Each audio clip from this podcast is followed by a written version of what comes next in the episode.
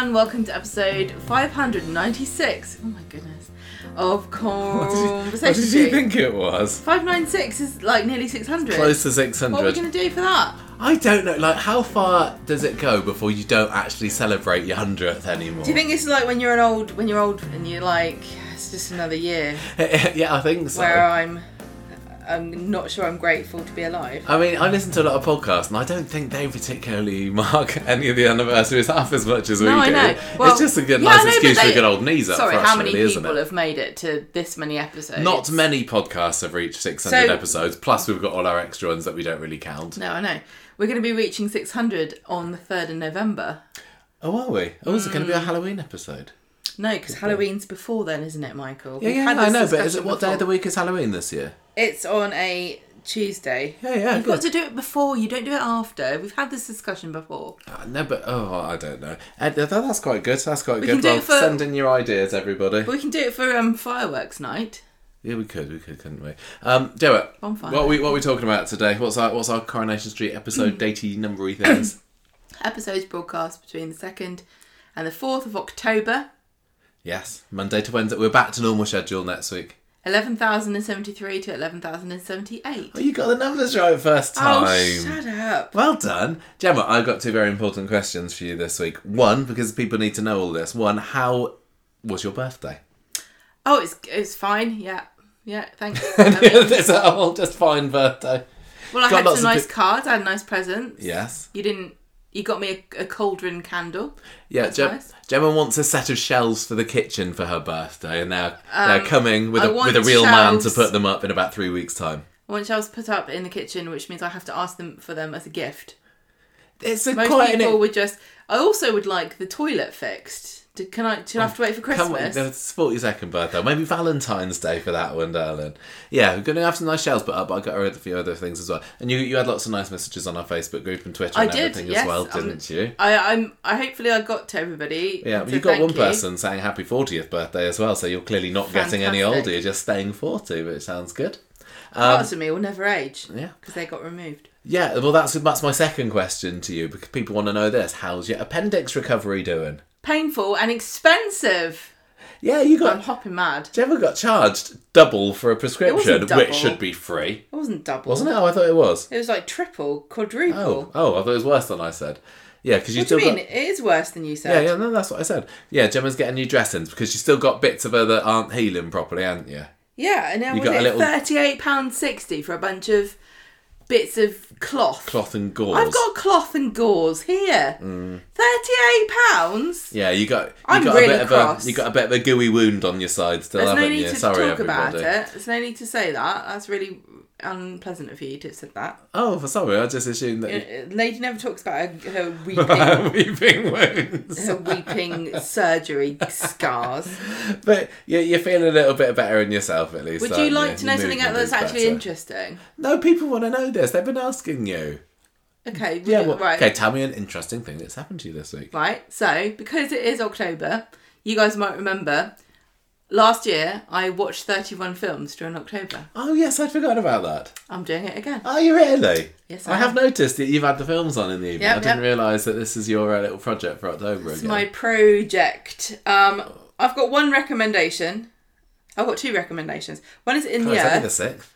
One is in the earth, which is uh, it's got Reece Shearsmith in it. Is that his name? The guy from Inside Number Nine. Right. Um, and the guy he was in uh, Game of Thrones, I'm pretty sure. Um, it was a druid or some description or something. Anyway, it's a really interesting story about a, a pair of scientists who sort of wander into the woods to um, to, to meet up with another scientist, and uh, they find a, a crazy person who's very um, what's the word into nature. I won't say any more, but it was it's a bit gory, But you like but it was very trippy and Yeah. interesting. The other one was Nowhere, which I watched, which is a Spanish movie. Um, you don't need to worry about it being Spanish because a lot of it is just silent because it's about a lady who is pregnant who is stranded in the ocean inside a shipping container for most of the film. Yeah, that was a good one, was it? Would I have got it? Would I have liked it? It's very simple. There, there was One a bit of a, a bit of a good. complicated concept behind why she got there, which I thought didn't really need that to happen. But the main action was just her in this sort of shipping container. I love that. I think I've realised I really like stories like that where there's just one character and they've got they've got to use their pluck and wit to survive in a in a very small Yeah, environment. no, I generally like that as well. It was basically like the Spanish version of Castaway. Well, we're, get, we're going to go to the cinema on Sunday, aren't we, to see Saw 10? Because we do like the Saw franchise, don't we? uh, Yes, we do. But we probably reason, mentioned that on the podcast before as well, but the reason I kind of mention this those. is because I also watched a film called Containment on Netflix, which I gave a seven out of ten, and this is set in Weston Shore, which is our local our local place where we go walking when we want to go walking along the shore. It's hmm. like literally you can walk from our house down the shore.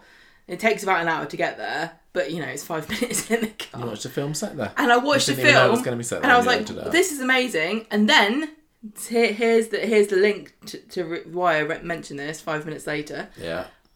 I was talking about it to my parents, and and I I remembered that when I was a baby in the womb, they had somebody come to uh, their flat and filmed there because I said to them, you know, not very many places, not very many movies or TV shows are, are set in Southampton. And my dad was like, yeah, remember that time uh, we we had filming in our in our flat. So this was was what- this this was what? No, it wasn't. Oh, I thought- I listen didn't to I the thought con- gonna- listen to what Yeah, I'm saying. Right. So I was like, what was it? What was filmed in this flat that I was I was never I don't think I was ever you know, a baby there. I think may moved before I was born, but I was definitely in my mum's tummy Yeah. at the time. It was called Jake's End, and it was a playhouse, BBC Two Playhouse production, aired on the 14th of May 1982. Would you like to know who one of the people who was in it? I hope it's somebody from Coronation Street. Otherwise, Christine Hargreaves, who Oh. played Christine Hardman. Oh, that's right? a good story. I bloody love her. she was Hardman's in this brill. play that was filmed in the the the, the, the flat, the flat that my parents used to, to rent or own. Good story. I like how you've linked it back to Coronation Street after all that. Does anyone know how I can get a hold of this? Because I've tried to see if I can find it. It's not even on the Jake's BFI. End. Has anyone got Jake's a End. VHS of it? Jake's End. It was a BBC Two Playhouse production, aired on the 14th of May 1982. Oh, well, there you go.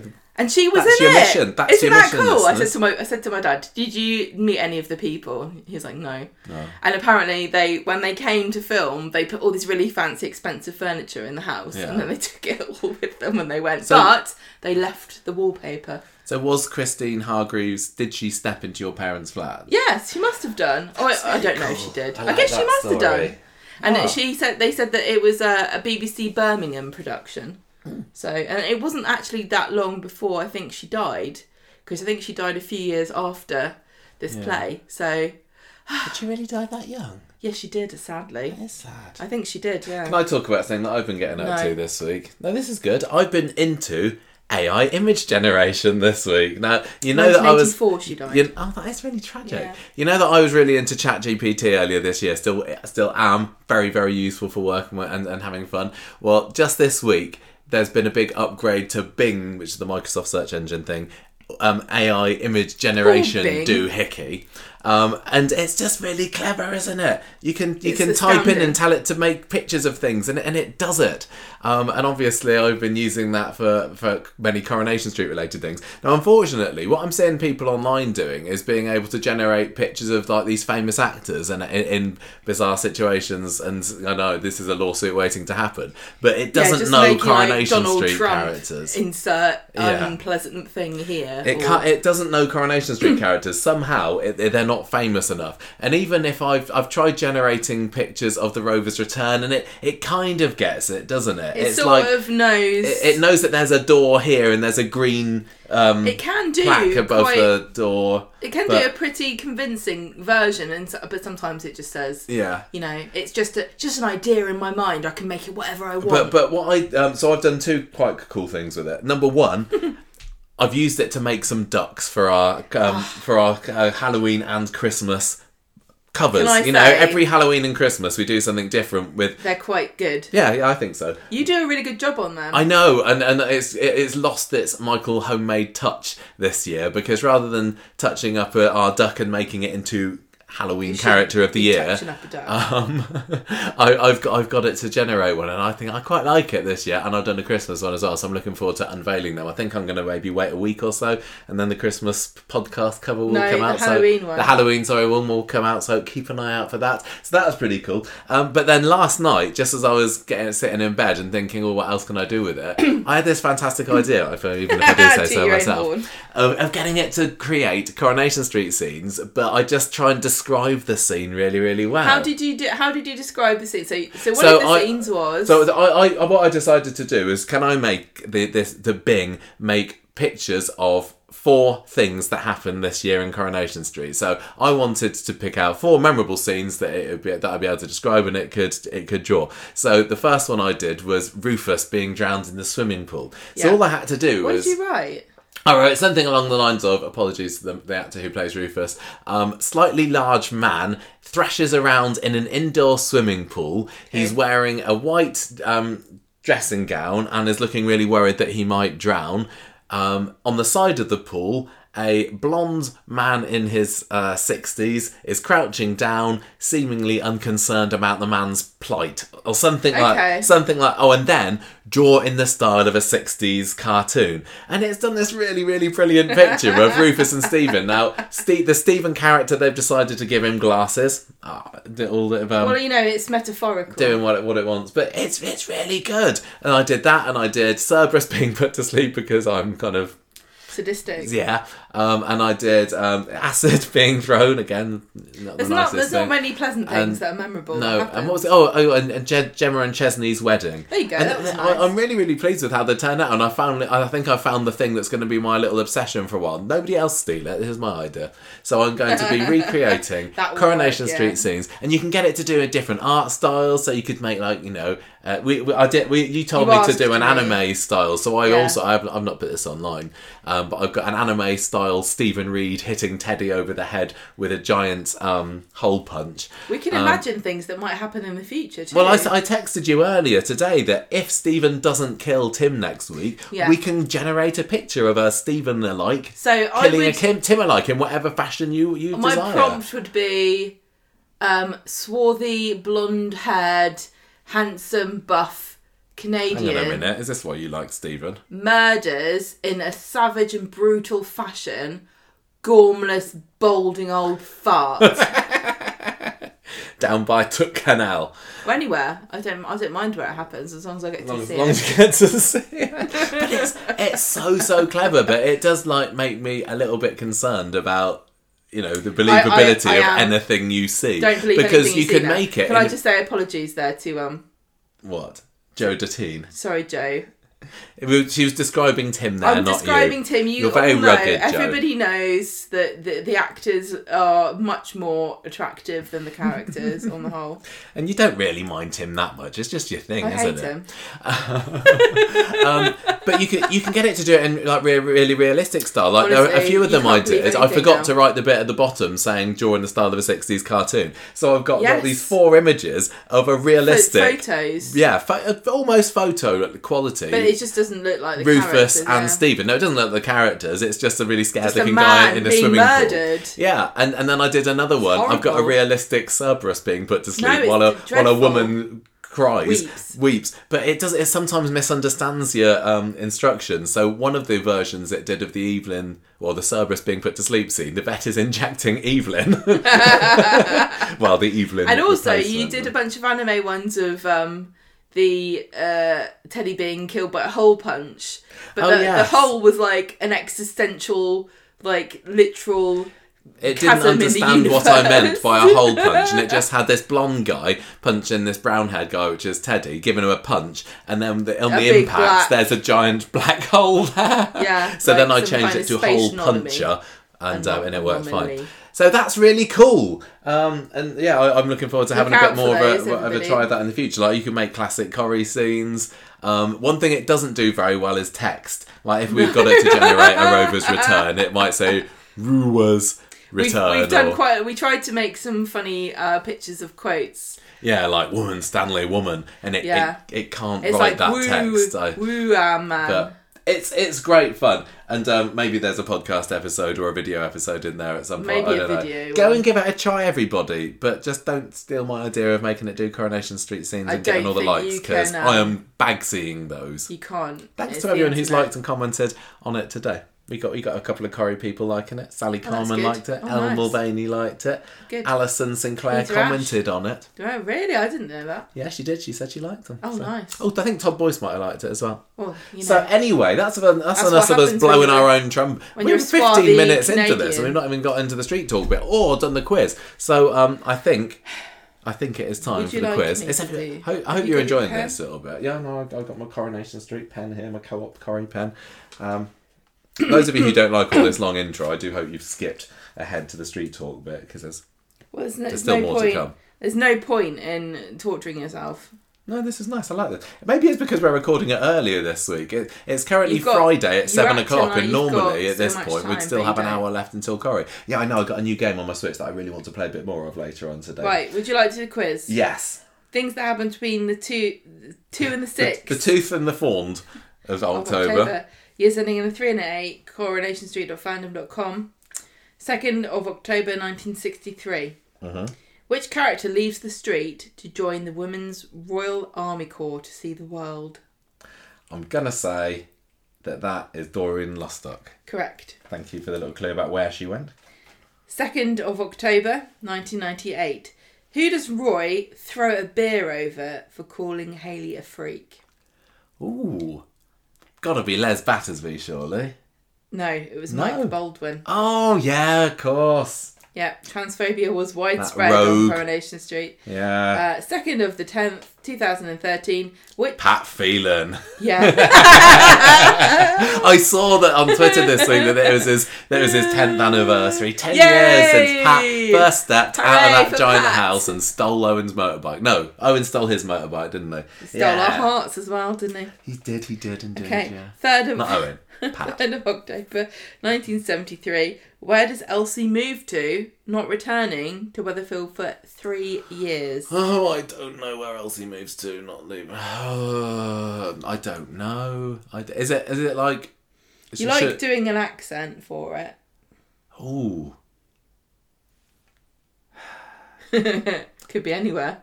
yeah, I do like doing lots of accents, and I'm not very good at any. Is it an accent that I would kind of do on the podcast round about this time? Like, have I done it recently? Have I needed to do this accent recently? I'm not very good with accents. Um, I don't. I, got, I don't know where she where she moved to.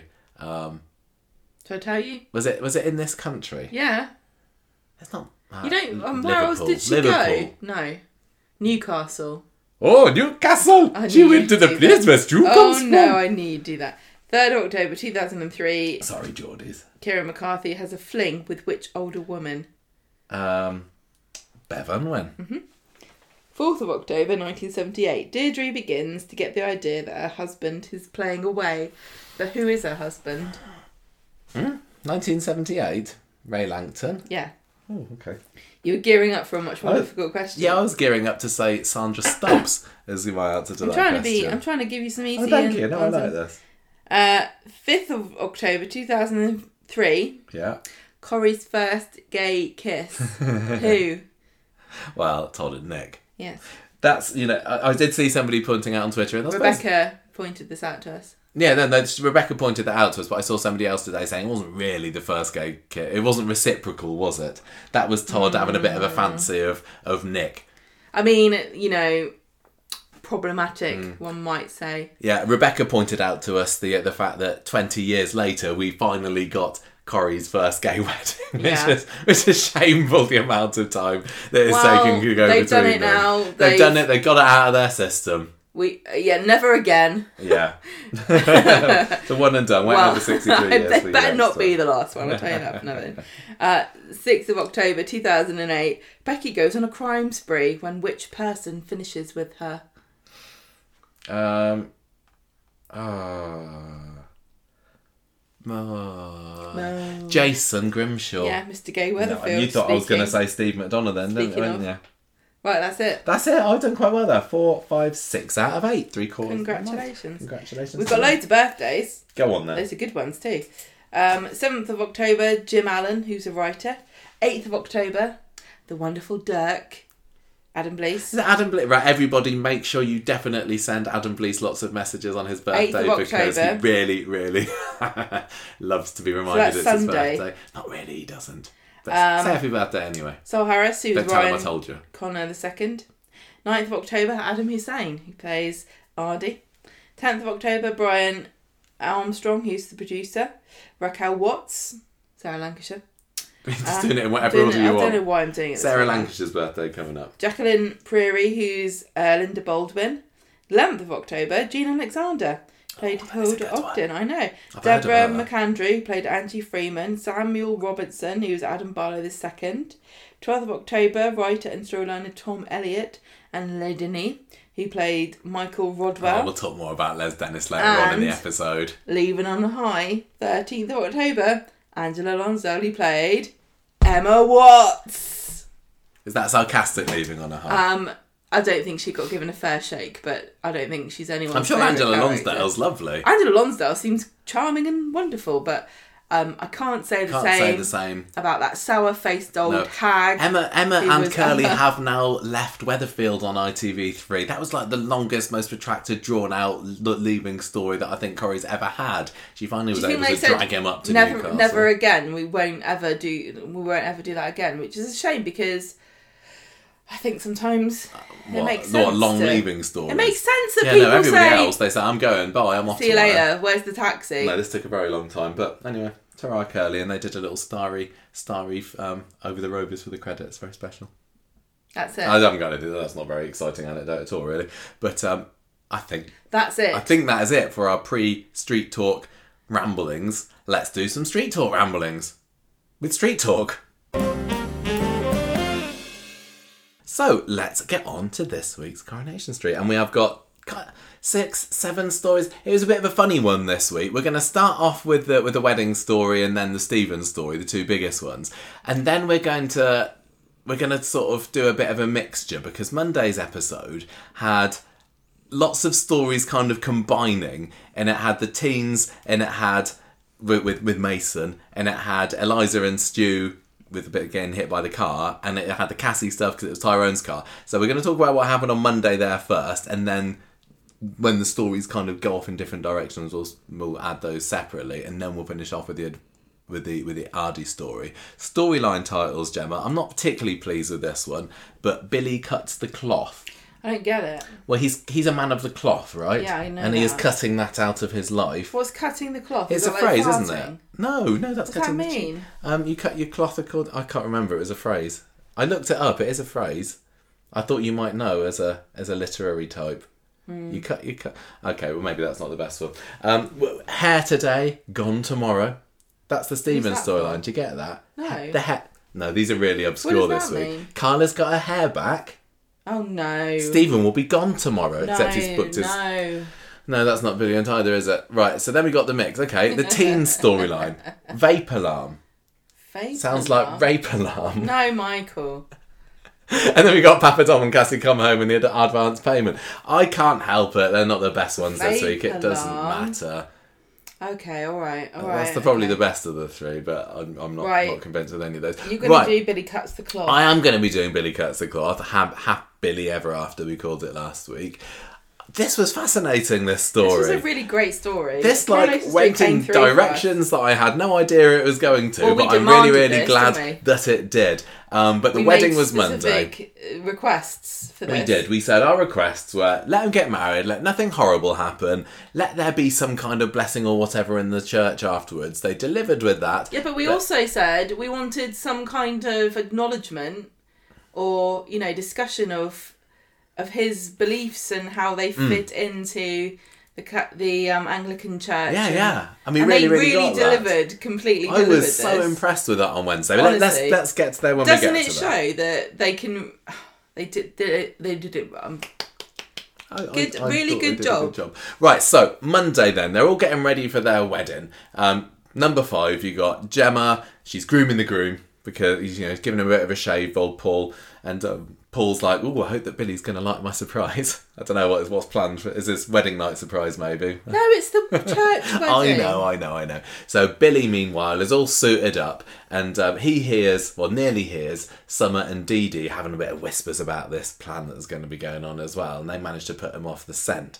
So, quite pleasantly early, the wedding takes place, like third scene of the episode. They're Yeah. in the bistro already. You can go home early. This is the sort of wedding you want to go to because you can leave. I mean, they've even the got the late night license there, so they really had no Yeah. need to start No, it quite so wanna- early in the in the day. But I suppose You they did have to two get ceremonies to over get and done through, with at lunchtime, so you can leave when you want to. Mm. Anyway, so they're at the bistro. You got uh, you got acoustic YMCA being I hated crooned. this. I'm sorry. Want such the a fan music, of it. I hated every single choice, and I, I know some people loved it. I'm a good. I'm really glad that some people really liked it. I just hated every minute of all of the music. It It, was very talented. It was it Oh, she sang it well. amazing performance, great arrangement, well done. I just thought it was Yeah, just okay. It reminded- It wasn't for me. it reminded me, but not in a good way, of when Karen and Steve got married and they Yeah. had Wonderwall being played by a string quartet. and and I think Paul even makes a comment that it was supposed to be some kind of in joke between him and Billy about. I mean, was it the fact that is it YMCA? He's a vicar, I'm not even going to get into it. I, I'm I not sure. I didn't. Or was it just a case of Well, like he they had said- it, like at the at the stag do they had rainbows everywhere because No, this is no, a gay no. stag do. He- let's have YMCA because it's a gay wedding. Billy. Paul literally said that Billy and he, or is it just Billy, hates hates slowed down versions of dance songs, and it was like a joke. But like, it's not the time. It's not the time to do For a funny Let's do something that we really hate on our That's, that's a wedding. joke, just for the irony. It's not a hipster wedding. Yeah, I wasn't wasn't too fan. I, I, li- I liked everything else about the wedding, but that wasn't for me. And I- like you I said, really I'm glad it, that there were some viewers that enjoyed that. into my own brain. um, so um, Summer walks Billy down the aisle. Paul comes in soon after. I just want to say the strength of the song YMCA is not in the lyrics or the melody, is it? It's the upbeat tempo and the sort of dance, Yeah. the kind of dance element, and the actions and the course. actions, and the and the costumes. Yeah. I wouldn't say the strength was in the. Um, so Paul arrives. He's got Gemma on one arm, Bernie on the other arm, and they help him help him down the aisle. And I, I was I loved watching Billy's reaction to it because like he's like he's got it was proper sad when he first sees him and how much he's struggling. Um, but once Paul reaches him and um, and he's there and they're both together and he cheers right up and it's lovely. It was really really nice. And Paul's got a stool there to sit on, and um, they do the vow reading. Um, Paul, I it was I found it interesting seeing who was invited to the wedding. Not a huge turnout, to be fair, and I think as Coronation Street's first proper gay wedding ceremony that actually goes through, they possibly could have have pushed had the boat out more. there. But never mind. But, But yeah, one of the one of the guests that was there was David, and I was uh, I appreciated that because the first time that Paul came into the program, he was David's cellmate, wasn't he? And ever since Paul's been back on the show, they've uh, made occasional fleeting references to the fact that these two were banged up together. Um, but it was nice that David was there, and he he made he had a few good lines. He was talking about um, was it Lily feeling sick and. Shona had to draw the short straw to look after her, and he just found this hilarious that that Shona was looking after this child Well- that's not actually technically her child. And He then, said something like she uh, is on her bucket list to go to see a gay wedding. oh, did is- I miss that? which I thought was great because same. uh, a likelihood of that ever happening incredibly slim, considering that none of my friends ever get married. Also, I don't know. Oh, they're, they're not gay either. I'm not very close with any we people. We don't have many friends. I don't. I don't imagine that anybody. I yeah would invite me. No, but the the, other, the line But I'm a really good guest. I am really. I'll bring you a present. Gemma will, you, Gemma is very very and I'd really love it, and I'd say won't be no complimentary things, and I wouldn't be like, "I hated your acoustic cover of YMCA." She'd be on her best behaviour. I'd put it on Twitter though. Anyone's got any gay weddings that they'd like to invite Gemma along to? Coming Me and Shona can go together. We, I would love to go to a gay wedding. So anyway, the reason that I brought this up was Sorry, because sorry. part of Billy's vows was that he was talking about his regrets about letting other people come in between them, and I wouldn't it be lovely if we'd have been a couple for for longer and hadn't had that mm. period off? And and this is when David kind of turns to Todd and is like, "I think he's talking about you." yeah, I think that all the way through, David just had this, you know, this David, David just face. found the whole thing kind of amusing. I yeah, think. I'm not sure that was the vibe that we were going for, but that's David for you, isn't it? yeah. Um, so it's a kind of set, it's kind of solemn vows. Not just that they're serious, but they're also a bit of a downer. And then Paul comes up and once more, yeah, weekly praising to the hilt of Paul uh, what Peter Ash's work on this. Absolutely fantastic. He's, fan- he He's is so so good in I'm so I, I. It's such a mixed feeling because we've we found him in the losing of him, Yeah, no, and I- it's I agree. it's sad because he's been on the show for you know a good few years now, and it's only now really that we're He's like, honestly oh, I think just he's fantastic. great. But that just proves what I've been saying for a long time about how every almost every single actor on the show is hmm. capable of really incredible work. You've they just- really are talented. Corrie's just got to make us care about them. yeah. And I think that And, uh, sometimes we don't get that. We have things happen to them and we have them have stories, but When Corey really puts the effort in, it, al- it almost always pays off. Sometimes Yeah, I just like okay, just gonna say elephant in the room. I don't care about Stuart. I don't care about Eliza. You can try as hard as you like, it just doesn't stick. I but really want to care about Eliza. but you know, Paul what a turnaround. Yeah, it's a bit. Well, it's like when they had um, they suddenly made everybody care about Seb within the two weeks before Yeah, he died, and Nina and then Seb- everyone's like, "Oh, Seb, we love Seb so much." It's like, no, you d- you didn't even didn't know who even know. Seb He was barely there remembered last what his year. he didn't was. have anything to do. Uh, and this year, everyone's saying, "Oh, Ryan, he's brilliant. I love. He's the best actor on the show." But we It's literally because that- just did uh, his character profile like just before the after Yeah, the attack storyline and said, they've not is made us Ryan?" care about him. you Although guys actually, remember? we we we we did have lots of good things to say about say Ryan on his character about him. profile. We knew all along, but um, Well, this is yeah, what saying. Coronation Street can really, really make us care about characters if they want to. This is a very this is- unfortunate argument and endorsement for the argument of the the cast is too big. Usually just before they die. Here's a test, Gemma, about whether Right. Tim is going to be bumped off next week. Do I Do you love him? Do you care about him? Is he No. your favourite? No, Well, I think sadly Kill him. he may live Drown to, him. to to annoy you another day. drown him like a bag of kittens.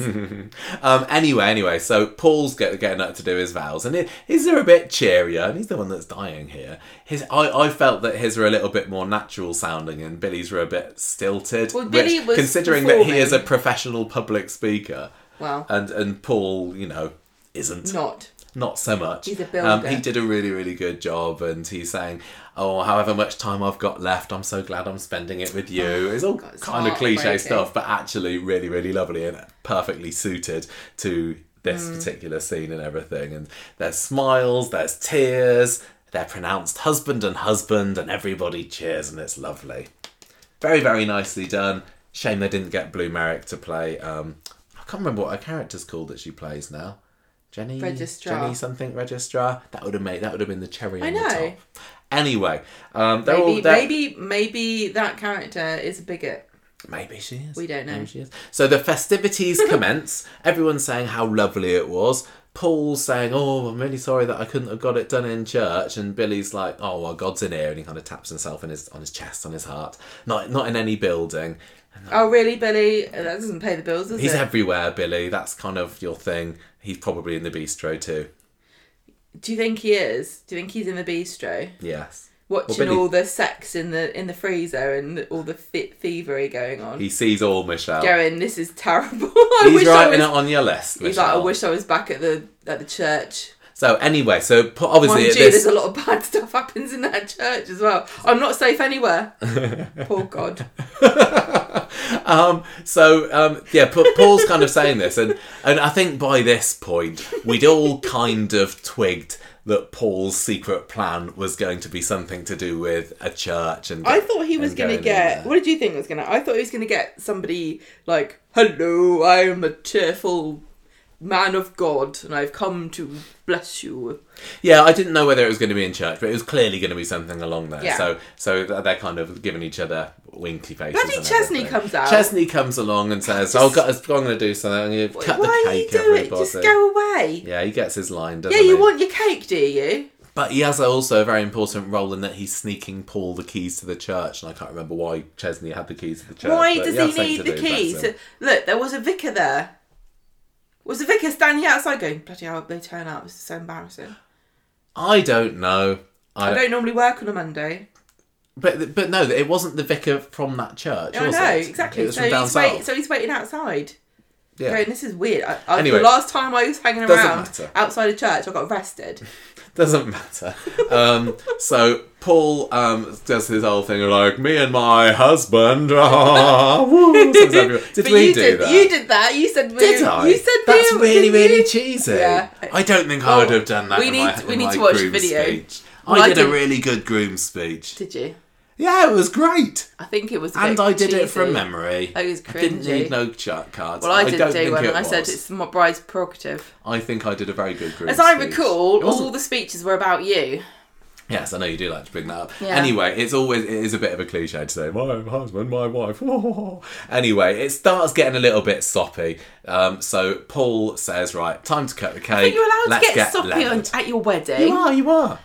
But you got you, you know you got. Well, we've got to remember we're if you want to have British, some cake, haven't you? Don't tear stains. We're all British. We can't be too sentimental here. No. So, Paul later on goes outside with Billy and says, "Got a surprise for you, mate.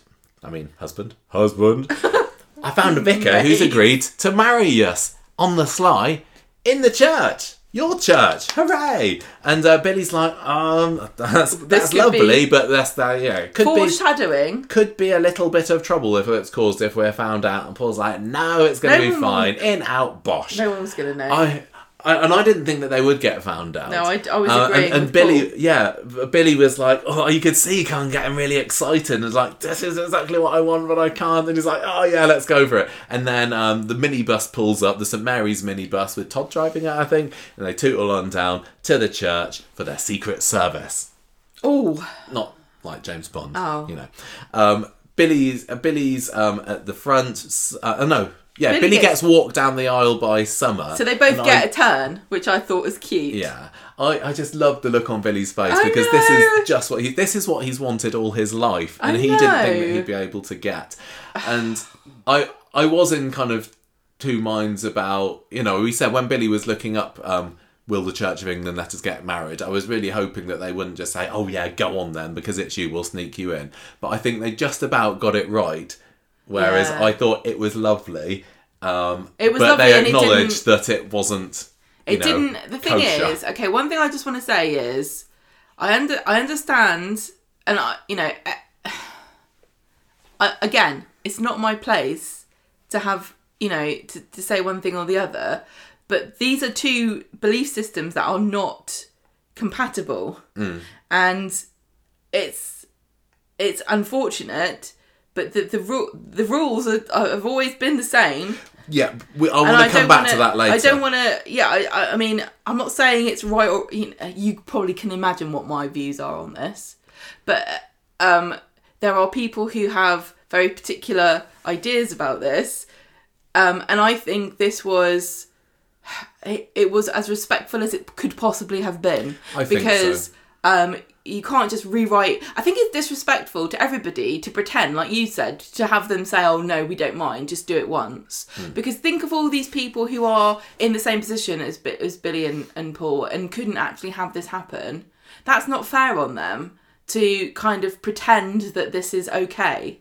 Hmm. Coronation Street has to acknowledge the reality of the situation. Yeah, and and I've seen lots of people commenting online being very critical of the Church of England, and that's you know, absolutely. There's not a lot of you are- representation about the Church of England's b- posi- position on this. the- I don't think the sort of people who are, you know, in line with this generally go on Twitter, uh, or uh, that I would ever see their comments. The, the thing see is, what I'm it- saying? this is this is an institute. The Church of England is what six hundred years old, five hundred years old or so since old um, Henry VIII started up, It- it- the- and some of their practices they don't just change overnight.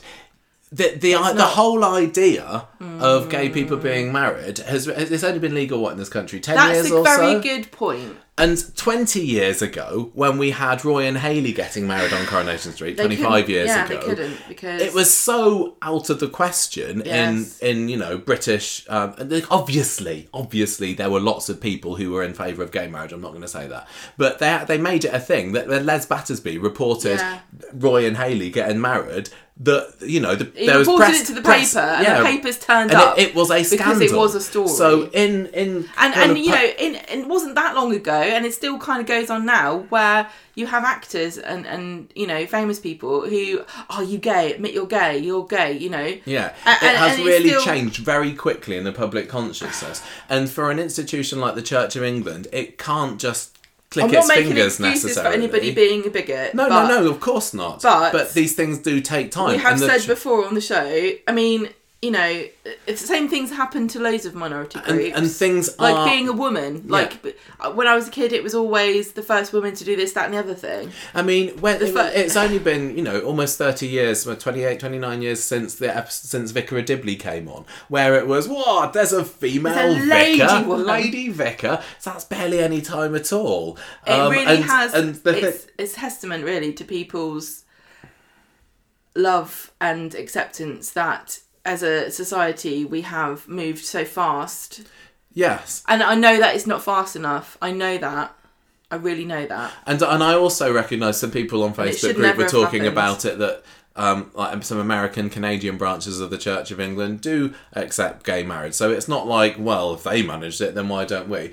But patience is people. Look, it's not up to us to tell people to be patient though. no, no, no. I know, but it seems like things with the Church of England are moving. In fact, there's this a is a very article, thi- yeah. this is this is uh uh something that is happening this year. It's What- just awful. I mean, honestly, we I- understand how awful this is to even Gay, gay vicars are accepted, um, or you know they've got to I be. know, but um, you know what I mean. They're, they're not allowed to celibate. That's the word I'm looking but for. it's- but the, what's going on this year, and I was really surprised. I, I apparent I, I was because I was saying what I really want for this story Yeah. is for Billy and Paul to have a blessing in the church, one, an official blessing in the church, Yeah. because that's all right, isn't it? No, you can't have an official gay blessing in a Church of England ceremony at the moment. That's that really, really really surprised me, but. It is happening, and earlier Well, this. hang on, they're going to have a vote. It's No, not- they, they've had a vote. Oh. They had a vote back in February, the Oh. Church of England, where it was decided, and I don't even, I can't remember how close it was, but it wasn't like, you know, really super close, where it decided, yes, the Church of England will accept, Good. will start conducting officially wedding uh, blessings for same sex couples. Great. Um, the idea, because I was looking at these articles the other day, it was that you know maybe within a few months from February that it would get started. That hasn't happened quite they so haven't quickly. They were got trying to work out the gear, have they? wording of the of the blessing, and again, it's it's this institution that goes back hundreds and hundreds of years, and there's lots of you know it's obviously very controversial. is- but in July, it was decided Yeah. that there was going to be another vote on the wording in Oh November. Okay. But it is something that is happening right now, and it could well be that in six months' time that blessings can take place in Church of England Paul, though, churches, probably. and you know who knows, it maybe w- w- within years there'll be weddings as well. So it is it is happening, Yeah, and I mean, and it's not it's not any particular church's. Um, individual church's fault. That's that's the rules for the They can't. institution. They, really can't just say, "Oh yeah." I mean, we've on. seen what happens in the storyline. Yeah, a, a vicar can't just suddenly decide to do it. So it's every Church of England church is not allowed to conduct same-sex ceremonies at the moment. Um, whatever the views of the vicar or the congregation or anything, it's just not on. And um, and most Christian churches in this country are Church of England, aren't they? Yep. We've got some Catholic churches, Yep. but mostly Church of England. Now, there are other churches, for example, if we look back again at the Roy and Hayley story in 99, 98, 99, I think, when they first got married, they were going to get married in a church. If you remember Jessica Lundy, the vicar there, but that was in a Unitarian church, which Yeah, is the, the Dukinfield Unita- Unitarian, church. And that's not Church of England. So that's still a Christian church, but they've got some different different ideas. ideas. about you know i think they say that jesus wasn't god's son or wasn't equal to god or whatever and and because they're not part of the church of england but still a christian church they can make their own rules and and gay marriages are allowed in there Yeah. um but so i don't know whether know- it would have been fitting for billy and paul to have got married in a church like that because No, i I don't, don't think know. Billy, as an Anglican vicar, Yeah. would have felt right getting married in a church where one of the It's not main things is yeah. Jesus isn't isn't divine, and so so I, th- I think it was it was really lovely how they managed to sneak him into St Mary's. The, the, the fallout was great, um, Yeah, I mean, and it's it- just a it's just a shame, I suppose, in a, for the story that this is an issue that's very much in flux at the moment. Nobody in the story has been able to say, "Oh, well, you know, they had a vote earlier this year," because No. they want to know where the law would be Yeah. at the time of broadcast. Um, but you know, Yeah. where, where where we had. And maybe maybe we will. Where we had Roy and Hayley officially get married in 2010, um, because the law had changed to allow transgender people to get married. Um, maybe if the law changes quick enough and the Church of England Well, they're not going to change fast enough to make a wedding not a, no not a wedding, but it could well be a redemption. and it's going to be close that they that Paul and Billy have an official Church of England blessing. Hmm. But Maybe, maybe because this rule was voted on in February, Coronation It's- Street was banking on the fact Yeah. that you know by the end of this year or whatever they'd be able to have a proper blessing, and now it's been delayed a little bit, so they may be like, oh, what do we do now? Paul, you're gonna have to live a little bit longer. I, I don't know. So that there there is um yeah the the Church of England is changing. Um, and um, yeah, Listen, the thing is about it. I, I've, I've just found this really interesting to learn It's about really interesting. Um, it's not down to us to tell anybody what they should believe. Billy's become a vicar of his own free choice. Nobody made him be a Church of England vicar or, you know, archdeacon. He's the one who's decided to, uh, p- you know, hang his hat on this particular system of beliefs. So it's, you know, but at the same time, it is important to acknowledge the fact that this is the state religion you know, the King of England is the head of the Church of England. There is a very strange combination of, of church and state in this country that we don't really acknowledge very much because it doesn't affect us day to day, but it does affect people like Billy and Paul. Yeah, And I can't um, remember what I can see both. I can see both sides of it, but I, I do feel more sympathy for Billy and Paul. You, you said about you know Billy's decided to hang his hat on this particular original. I can't remember what the backstory for Billy's supposed to be, and like whether he was. I know that he was a right, right, right wild raver in the past, and also um, getaway driver extraordinaire. Yeah, he was. Uh, but I can't remember whether he grew up Christian before he realised he was gay, or whether. And, and then had a bit of a wild period, or whether I do think you have. I can't you remember ha- how I do worked. think you do have control over your beliefs. Well, quite often it is just to do with the culture. Yeah, I know, but I, you're d- I do. I do. I'm not going to give anybody a pass on having believe a belief system that is problematic because once you start saying, "Oh, it's okay," you know, where does that end? Because there are lots of belief systems that are incredibly inherently racist, homophobic, bigoted. One, But lots know- of religions are also a spectrum as well, and Yeah, you know, can be a liberal Christian, But you can be a very a representative of the church. Yeah, yeah, that's true. That's true. He's I not just a parishioner who wanders up and goes, you know, I'm sorry, I don't have any control over this, but I, I'm with you. like like his gang that he had later on in the week. I mean, this is a very contentious issue. I'm sure that we have listeners who have a spectrum of beliefs, like you like you mentioned. There are different people in different countries who have different um, religions, uh, you know, different types of Christianity. And um, the last thing I want to do is upset or offend anybody, but I think that this this story has done a really good job of doing a very delicate balance between. I think I I don't think that the um, I don't think you should get married, gay married in a church belief system has been represented particularly well, but I'm not too bothered about that. I'm afraid because I think that, like you said, they've had about 600 years of of being represented particularly hmm. quite quite well. I don't think we need to know too much more about that. I think we already know Yeah, I mean, from that point of view, and we, we we'll get on with to go uh, with describing the storyline in a minute. But I suppose it's been the bishop who's been the representative of that, and even he has been. Yeah, he I is don't- sympathetic, I think, to, to Billy's situation. I honestly thought he was being a bit. I found him quite annoying because. But he was doing the same thing as Billy, though. Like, oh, it's not my fault. I, I don't really believe this, but I have to say that this is the Yeah. rule. It's like, oh, it does feel a bit.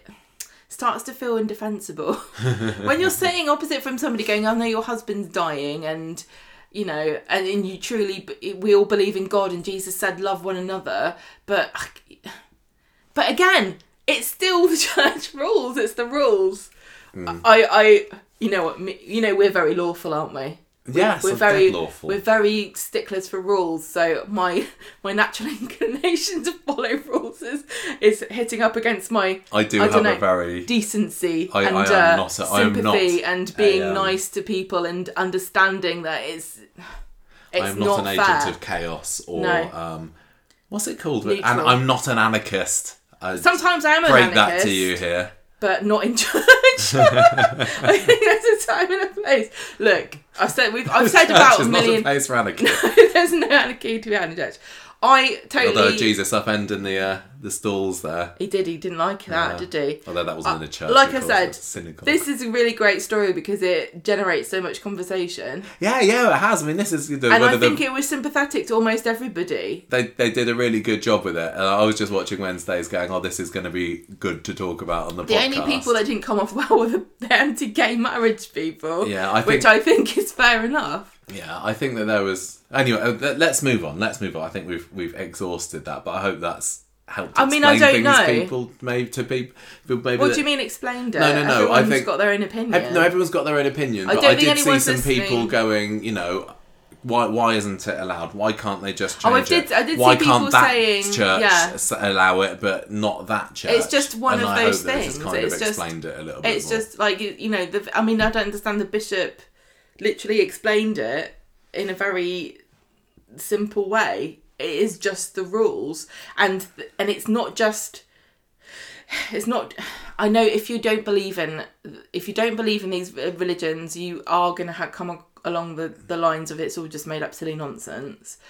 Okay, put that to one side. Unfortunately, it is also legal. There are legal things involved because this is the state religion, and there are. We've spoken about this before, and I think this is incredibly unfair. But there are only a few religious ceremonies in this country that are legally binding as religious oh yeah, there's barely anything. marriage. Barely so, anything. like, if you're if, you're you're, Muslim, Muslim- you cannot get married legally in a religious ceremony, which I think is horrible and disgusting. Yes, and, I, and we, wrong. we talked about that when Zeedan and you Rana have to got go married, and didn't you we? have to have your religious Nikah ceremony. and then you have to go and register it as a legal marriage because uh, and therefore because it is uh, an exception to the rule you know the, the fact that these very few religious ceremonies are allowed as legally binding marriage ceremonies they're also legal entities and there are rules and Hmm. you can't you can't just change and bend the rules Did make me wonder, like, i know it's not fair and it's interesting how much they've had this discussion and been openly critical of the Church of England, but when when Kate and Rana were wanting to get married, they very much pussyfooted around the issue of why um, Rana's family wouldn't be happy with it. We had Yes. Sarah and uh, was Hasan dead by that point? I think I can't remember saying, "Oh, the family's not going to be very happy with this." When what they were really saying is, "You cannot have a lesbian." they kept saying the community will a not like in this a mosque. the community will not like the Yeah. Um, so in a way, I'm kind of thinking, oh, why? d- Why is it the Church of England? It's fine to lambast like this, but on the other hand, I'm saying, I'm thinking, well, it's good that it it has. They're not. They're not. Yeah, they're not pussyfooting around it, and they're making a very interesting storyline development. yeah they're, they're definitely more critical of christianity than any other religion which you know makes sense because it's the the sort of it feels like it can take the punches Well, yes, and we. um and i also just want to point out too um it is england and wales that we're talking about because scotland has a different there are different legal systems this this group of countries that we call our home I've not even looked. What not all do in the same. I don't, I'm not going to say because I, I don't want to get it wrong. but you know, the Church of England is the Church of England. and Wales and, And Northern. Islands maybe. I don't well. know. I'm not going to say that, but there are different rules Okay. also in in these countries that we we all love. Anyway, anyway, if you're mm. still with us, let's go back Are to you the guys there? synopsis. Hello. You've got fast forward. Have you just got disgusted with us? You're either bored or disgusted. Yeah, But sorry. come back. We're about to remind you what happened next. Ugh. So they're at the church. Um, they're doing their they're doing their wedding their secret this wedding guy, ceremony was- to get the vows again. It was interesting to me that we this guy, the the one who did the, the ceremony, was just a relatively anonymous. yeah, he was Vicar. he was obviously someone that was just sympathetic. It's a he's he's ordained. He's yeah. It's a shame that there was no room in the story. I mean, it wouldn't have.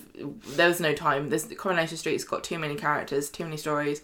It would have been really nice if we had known this guy. If it had been Billy's confidant, you know, his colleague, who had married him. But maybe we can just imagine that. He, seem, he seems to have got away with it, doesn't he? This Oh, guy Scott got off scot free for this. He's going, "This is brilliant. I'm going to be a renegade vicar. I'm going to marry everybody, yeah. anyone." Billy's the one that's taken all the flack. Billy's the one that's had to go on the radio. Billy's the one that people have been horrible about. Yeah, as far as we know, the yeah, the renegade vicar. Yeah, Yeah. he got got free. He's probably not even a Christian. Uh, anyway, anyway.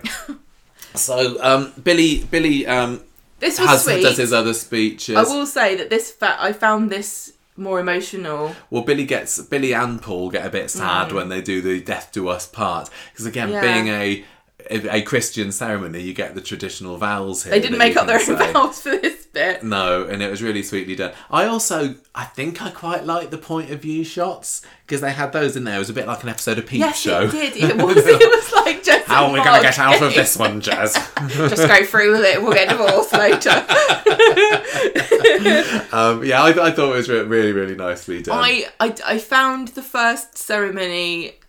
Uh, It was nice, but it didn't affect me as emotionally as this one did because Same. this meant more This- to both of them. yeah, with with uh, Paul's And this recent is why conversion to it's so possibly believing. important to let people have whatever it is you know this is so that these two people this meant more to them than i'm going to say many straight couples who get married in the church and the only reason they get married in the church is because they want nice pictures Oh, there are loads of people like that who get married in the church who really don't have much to say or think about the religion why why prevent these two people who have earnest beliefs I, I'm and not, going to say that Paul's got earnest beliefs. He suddenly recently acquired really- maybes. really, really deeply believes from last week there was a in bit, the a bit of a presence of God. sunshine through the window. Okay, Michael. Do you see what I'm saying though? Yeah, yeah, It yeah, just feels really, really deeply, deeply unfair to, to, to Mm. deny them this and then to drag them through the, the ordeal that they go through in the next couple of days is just awful.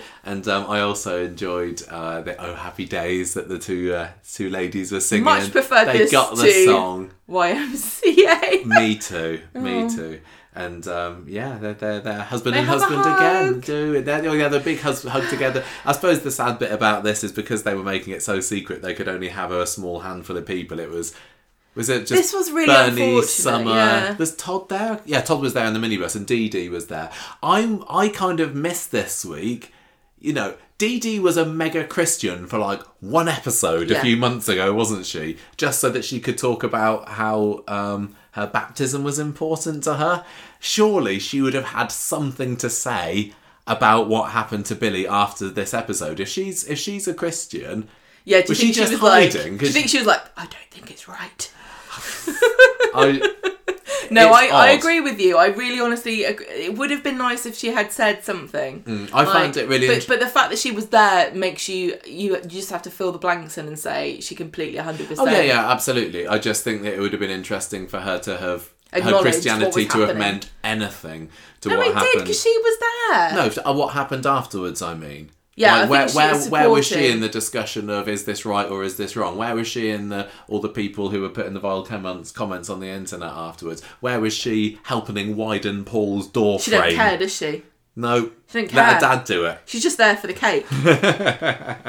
Maybe there's still a po- uh, possibility for that. I don't know. But anyway, anyway, anyway, they go back to the bistro and they have to be all hush hush about it. Yeah, And nobody knows where they've been. You know, how long?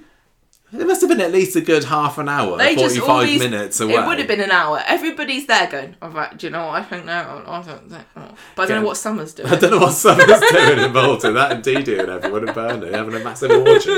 Um, anyway, No, so you always go one step too you far. were you were implying No, it. it was. It was subtle. Time for the first dance. I can't remember what they danced to.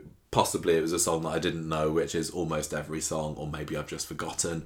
Um, but it was a, it was a dance in that Paul got out of his chair and he had a he They had a hug. hugging. They yeah, and and there's only so long you can watch that, and then Bernie gets up on the dance floor and says, "Yeah, let's all join them on a dance together," and it was very nice. And Billy says, "Thank you for the perfect day," and Paul says, "I wish there were going to be more Oh. perfect days," and Billy's like, "I'd rather have one with you than a lifetime with anyone else." Very nice. oh, it's all lovely and wonderful. very and then very well done. And then there's a big old cliffhanger at the end, and I was like, "Ah, this is great." Fade to the church. Yeah. Camera pans down to the floor, and bloody summer. Bloody, she can't get anything right. This Nope. girl. It's One one minute she's throwing herself onto the floor. Yeah. Next it's a Polaroid. She's got the the money shot, as think Billy referred to it in the Oh, next episode. right. Billy, Paul, Vicar at the altar, ceremony taking place. She's only gone and left bloody photo on the church floor, What right in the right at the bottom of the aisle for all and sundry to see. Weeps. To be honest, I don't know how it was missed. Like that wouldn't happen, would it? That Well, it somebody did. would have noticed Get it. over it. A bright red carpet, a bright white photograph edge. I don't of a think gay wedding. I think that that would have stood out like a sore thumb, but never mind because it made a really, really great nice. cliffhanger on Monday, and it's like, oh, they are going to do something They about that. Who's going to to find that? one. I look. It was it was a really a really lovely day. It was a great. You know, Corrie's waited sixty how many years to have one of these. Um, they had two in one day. yeah, exactly. great. Make it Um, make it a double. But we still had a bit of drama, didn't we? Yeah, but not And horrible an, drama. An acknowledgement. Well, yeah, this not led like to, oh, the bride just got off But with the best man, or No, no, no. But this this is what I mean about acknowledging the unpleasant elements of minor- minority life. Okay. Sometimes Coronation Street doesn't want to do that. It doesn't want to acknowledge the realities of things. They pretend that everything's all happy and hunky dory. But it's more interesting and honest and real when it acknowledges these very sticky, unpleasant aspects of, of life. And it also helps in to um, bring about change. How much did Hayley go through? When you read through the, or watch classic, or you read through the sto- the plot lines of what Hayley went through, you would imagine if you only ever watched her final years that she just, you know, everyone not accepted her immediately, and it was all happy roses, and you know, everyone thought she was um, brilliant and a, a beloved member of the community. No, she went through hell. She was treated like crap by so many people. She was mocked and made fun of, and she was prevented from marrying. She so many barriers were put up against her from doing even the most simple things, and she overcame them all with grace and dignity. And you know that storyline was one of the major driving forces to uh, Uh, trans acceptance in the UK oh yeah, yeah, right? So now we've got this storyline, and there are going to be people who are going to say that it's being spoiled. Like the first gay marriage is being spoiled because um, there's there's all this stuff a- a- added onto it, people being brought down and and made to feel bad about who they are. But it's it's it's what happens in real life, and you cannot overcome it without acknowledging that it's real and happens. And it's not fair but if you want it to be fair in the future and you want future weddings to be completely unproblematic, you have to go through this um, really unpleasant process of getting everybody on the same page. And I know it's not fair. I know it's not fair. But that's you've got to be where you are. You can't pretend that we live, you know, 20 years in the future where hopefully I don't know, Prince George gets married to I don't know, Count Bob. Count Bob. Who knows? Something else that I wanted to add about this that I found very interesting, and we will absolutely go on to Tuesday in a minute, was that the synopses for Tuesday's episode didn't mention any of this. And even I think the synopsis for Wednesday's was quite vague about what would happen. But the synopses for Tuesday were all about um, the the vaping stuff with, with Liam and, and and Dylan. So it was like they hadn't as far. I, I don't, you know, I don't go looking for spoilers in advance. I really try my hardest to avoid them. I have seen one or two things for next week, which is really irking me. Um, but I, I don't go looking for them. But after Wednesday's episode, I wanted to say, oh, I wonder what the synopsis said about this. This is fascinating to me. And it wasn't even there. So it was like, I wonder why they did that. Why did they hide that this element of the story was going to happen? Is it because they knew it would be really interesting? Is it because they think it's a bit bit of a risky move, a bit contentious, criticising the Church of England? Let's just put it out there on the night You don't want just happens. what's his name? Justin Warby. Who? Is that the guy, Church, uh, Archbishop of Canterbury? I don't know the Archbishop of Canterbury. Don't want him on our case. No. But yeah, I, I found that particular, and, and, and no pictures of this storyline in the in the press pack afterwards as well. So um, I'd be interested to know the thinking there. One can only speculate. Anyway, Tuesday, um, Billy and Paul over the moon. They're married, isn't it lovely? Um, and Summer and the others. I've written Summer and Co here. I'm guessing Bernie is probably involved. Throw a wedding breakfast in the cafe for them. Um, Bernie brings over the Polaroids, which they'll have a look Justin. Welby. What did I say? Um, Justin Warby. Timberlake. Uh, No. Timberlake. um, Billy wants to know where this money shot picture is. Where's the one summer? Stop saying money. This is what he said. I'm quoting Billy Billy, here. Billy's sheltered. Um, he um, like Summer only took one photo of them at the altar for some for some reason. She's not professional. And um, where is it? And uh, Summer's rooting around in a bag, just can't find it. Oh, no. But then they kind of forget about it a little. No bit one for cares. The time being. Um, then Billy gets a buzz on his phone from the bishop, who wants to see him urgently. Billy's looking a little Billy's worried. like, maybe here you got me a present. as as lovely as the ceremony on Tuesday was for Billy, he must have still been On thinking Monday. in the back of his head on Tuesdays, Monday, yes. What if I get caught? What if we get found It's out? What if somebody finds out about this? And getting a message from the bishop can't be a coincidence. And no, they meet up in the flat because, of course, they do. well, he's like, the bishop is like, well, I would normally meet you in the vicarage, but you. you haven't got one. You wouldn't move in there, and we've got a lovely heat pump there for you. I don't know where the um. I don't know where Billy's kind of base of operations is. He Does he have a deaconry or something? I A don't- deaconry. I don't know what it's called. But anyway, they move. in- They go to the flat because, of course, they do. And Why um, not? and the bishop pulls a photo from his jacket. what do you have to say for yourself? Can I just say, what? the bishop reminds me of off-season Father Christmas. yes, I. He gave that vibe of like patron, patronly kind of like good-natured kind of yeah. I just thought he was a little bit too jovial. Yeah, he was. And a little bit too. I'm a character. He did feel a bit too sympathetic. Like he, I, I really do think that in real life he would have been a bit more. He would have said a bit more, had a bit more to say about the fact that, you know, you know, you know the rules here.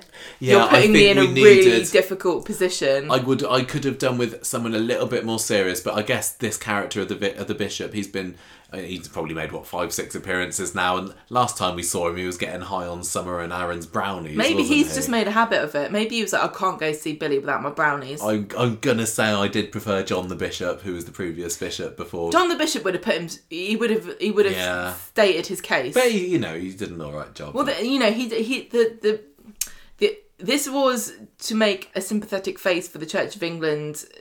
You know, trying to defend Yeah. the position of you can't do this at the moment. Mm. The, the all, all the way through, he was basically saying.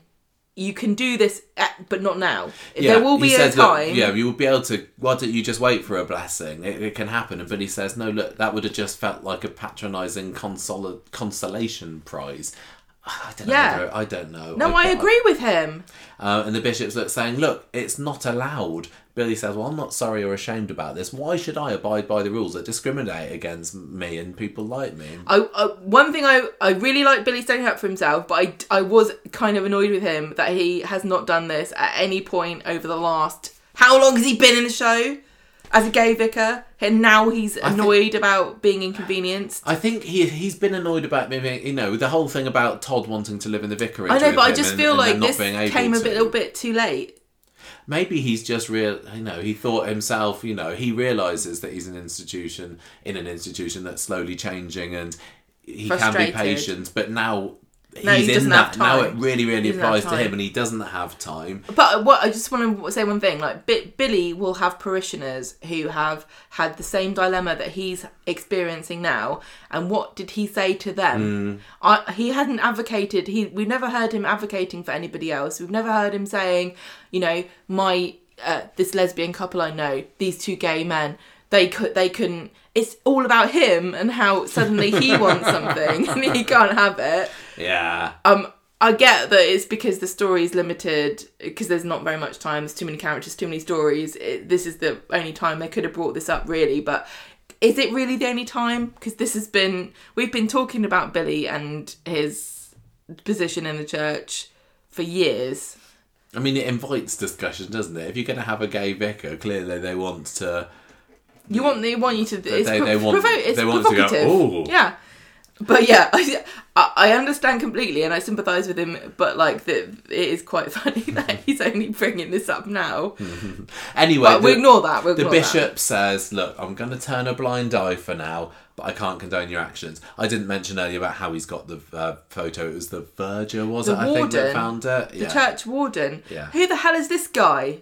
This little busybody, bloody Nazi Someone, church warden going around I don't grassing everybody up. I don't think it's fair Who's to this call him guy? Who's this guy going around tidying up and finding Just evidence? someone who's more on the literalist side of the scale. I am um okay. I'm not of all the people in this storyline. This this faceless church warden is the one I'm going to put all the blame on. You on. want to go and find him and give him a piece of your mind. I'm going to tell him. Listen, sit down. Anyway, um, it was probably just somebody like Alice Tinker off the Vicar of Dibley going, "No, no, look what I found on the It's a floor, lovely Vicar. picture of two picture, two men, men." getting married like they're a man and a woman. I didn't know you could do that. Is that true? You can get married as two gay men. That's lovely, that isn't it? I'm going to tell all my gay friends. They'll come here and have their weddings. The Bishop's like, no, Uh-oh. Alice, sit down. I need to tell you something. It's tell you a joke. It's the end of the episode now. right. Um, that so doesn't make sense unless you know the Vicar of Dibley, but I'm hoping sure. that you know what you, we're talking about. if you about. don't know the of Dibley, if you don't do know, watch it. But you're only- gonna you're in for a treat. Just watch the first series because it gets massively worse once the first series and the Christmas special and the Easter special are over. okay, Michael. That's that's my review of Watch the Vicar of Dibley. Dibley. Um, anyway, um, Paul comes home. Billy tells him what's happened. Paul goes away, possibly. I don't know. But then the bishop comes back again. Oh, Bad dear. news. Oh, the warden wants an update. Yeah, he's see? not happy about this. Yeah. and he's What's posted. his up- name? Oh yeah, it was the warden that posted on social media as well, wasn't it? Yeah, he is a bit of a stirrer, little bit, and it's getting some outrage. But like, comments. okay, just to be just to be fair, I mean, I know that this is a painful process that I have to always acknowledge everyone else's point of view, even though when they're indefensible. But I guess if you're the warden, you kind of are in charge of the rules. Exactly. And it's although like- I'm not. You don't have to post them online to You don't have publicly to shame go on Facebook. your vicar. No, Because that's not Billy's church anymore. That used to be Billy's church, but now he Right. kind of got a bunch of churches. Do you reckon? Do you reckon there's a bit of beef here between the vicar and the and the warden? Maybe they've got a bit of history. Maybe. I don't know. Maybe in Maybe, the past, like- Billy overlooked him for a promotion. Maybe the warden's like wife does like makes brownies, and then that time that they had the weed brownies, and everyone was saying how nice the brownies were, but no one's ever said that her brownies were nice, did they? Mm. No, that was just on Classic Coronation Street this week. The brownie, the, the weed brownie scene, delicious. quite funny. Although I still, I'm not, had no, I'm one. not going to talk know. about that because we're going too long. too Roy's long. part wasn't so funny. Anyway, um, The bit, the Billy, warden. Warden's put it online. Mad. from the from the comments. Billy has a read of them. Don't They're not that, nice. Billy. Don't ever read the comments. No, don't make for pleasant reading. Um, there's even one there from Kieran, Shelley's brother, and I'm like, well, so was Is this this character more than just someone who's going to have a punch up in the church? What is going on? Is Like, this I- an insinuation here that these people actually aren't really bigoted and homophobic? They're just got personal gripes against Billy. I don't know. I don't. I feel like, Like, complicated things are slightly. in a way, I'm thinking, oh, good, he wasn't just one note, one punch. is he going to come back? He's got to come back, but I was still holding on to the fact that I really don't need the character of Kieran in Coronation Street. He was pretty vile. There's enough characters involved in this already. I would be perfectly happy if we never saw Kieran again. Sounds like we're going to have him back again. I don't know. Um, anyway, um, so that's, that's all. That's all pretty rubbish. Billy's miffed off. They agree that maybe they won't go out to lunch after all. Oh, this was really sad But they then they do. They go. a To, nice... well, they do. They go to the cafe anyway. Um, Paul says, "Look, the church is going to be a part for of Oh, your life longer than I will be. You you You don't want to make this right. you, yeah. yeah. you don't want to get on their bad side. Make make friends with them again. And Billy says, "No, that's that's that's a load of rubbish. I, you're more. You're the most important thing to me at the moment." Then he gets a message from gotta think of your Radio. Weatherfield. It's the ghost of Geoff Metcalfe here, wanting to talk to him about his experience. I lie. It's not the ghost of Geoff Metcalfe. It's the ghost of the the flying horse landlord. Played by right. Justin Moorhouse, who was who was in the show a long time. Well, no, about ten years ago, playing the Flying Horses landlord. I think it was in the cricket storyline, and uh, but he has, to be fair, played a radio voice on Coronation Street a few years ago. So Well, um, maybe maybe he's I'll let that moved on from the Flying Horse and he's got a job at Radio Weatherfield. it's a natural career progression. Yeah, I mean, Um, you, being a landlord, you So they, chat with lots of people, they very were- affable. yeah, um, yeah, we used to be landlords of pubs, didn't we? And now we're podcasters. Yeah, that's, that's, the done easy. thing. So anyway, he wants to talk to Billy about his experience. Bernie, meanwhile, is posting some nice pictures of the wedding on her own social media. Well, she's trying to combat the hate. Yeah, I thought that this was going to be another case of Bernie doing something where she's trying to Help. help, but actually it just makes things worse. But it didn't. Well, it So that was a kind of- knife. Well, no, it didn't. It had lots Well, of every, nice well, comments. yeah, because yeah, this is the this is the trouble about social media is that everyone's got their own little bubbles, and so everyone in her bubble is like, yeah, love it, brilliant, lovely, brilliant. But everyone in the warden's bubble is like, no, Mm. evil. Yeah. Um, anyway, so there she gets loads of nice comments. I know which bubble I'd rather be in. Um, and then we get this great scene of Billy on radio. And um, he's explaining what happened. He said, "Look, I just wanted to get married in the sight of God." So, the, and the DJ's really trying to stir things. He's trying to push. So he wants to get Can some sound bites off of Billy. This was really this was a really hard hitting conversation for what I assume is Radio Weatherfield's usual afternoon lineup of you know. Has your cat ever done something funny? Have you seen a, a, a funny picture of a bird? Like, what's the traffic like Yeah. on the ring road? Um, what have you got a funny anecdote about meeting a member of Weatherfield County? Yeah, so it goes. Uh, he, he, this this radio guy probably thinks that he's, He's like he wants to make a career got, we've for got, got a himself. scoop here. So he's like, like, so right. is church law wrong? Is that what you're saying, Archdeacon? I can't imagine. I mean, I don't. You know, you've said that I don't listen to local radio. Can't imagine tuning into local radio and having a vicar being grilled about homosexuality in the Church of don't know, England. maybe it goes on. I Maybe it We- does. We literally never. Maybe we're missing out. Uh, and Billy Billy thinks hard about this question, and then he says, "Yes, church law is wrong." Oh, he says, "Look. I'm sick and tired of giving politicians answer here's. I just want to speak openly about who I am, who I love." And then he gives this lovely impassioned speech about Paul and, and everything, and the, why why God's important to him, and why it's time for change, etc., etc. And the DJ says, "Are you sorry for what you've done?" Billy's like, "I'm always sorry if my actions have hurt other people." Such a vicar answer, but I'm not sorry about this. What makes me sorry is the vile hatred that me and my husband have now been subjected to. It makes me embarrassed to wear my dog collar, and if I'm forced to make choices, well, I know where my heart's going to lead me. And uh, he, he, it's, it's really, really nicely Stands up for speech himself at once. well performed by Dan Brocklebank, and um, and and I liked having uh, being able to see Paul and Summer and Bernie and Ches probably um, and Gemma listening on in the radio. They kind of were, were cutting back. I probably would have quite liked to have seen other characters listening on. It was very much like. You There was imagine- a whole bunch of people on Coronation Street that had nothing to do. They probably didn't even realise that Billy got married this week. No. It was a, like a pocket of about 10 to 15 that were really invested in this. but can I you would- imagine um, T- Tim and Steve in the cab office listening to this, like going, "Oh, Yeah, or that's maybe I quite don't. that's quite dramatic." I think that having that or having Rita listening to it in the Kabin Rita's or going, something. "Oh, I can't. David cutting someone's hair and going, "Oh, I was making a few I'm- sly digs about them on Monday, but actually, I was at I was point." at the. They didn't invite me to that bit. That's not fair. yeah." Um, And I- Shona's mad because she missed out on two gay weddings. it could have, you know, I'm not. You know, Gail's Gail's Aidan suicide speech was very special, but I think with just a little bit doing it as a slightly different way, it could have made even more of an impact than it did. yeah, It's a bit like um, was it Ken's speech that he made after Sinead died or before she died. I can't remember. I, I felt it was just a little step below being a really really all-time classic, iconic Corrie speech. But never mind, they tried their best. But it was all right. Paul, Paul, they're all proud. Billy, Billy was great, yeah. Um, and then uh, back home later, Billy gets a call from the bishop.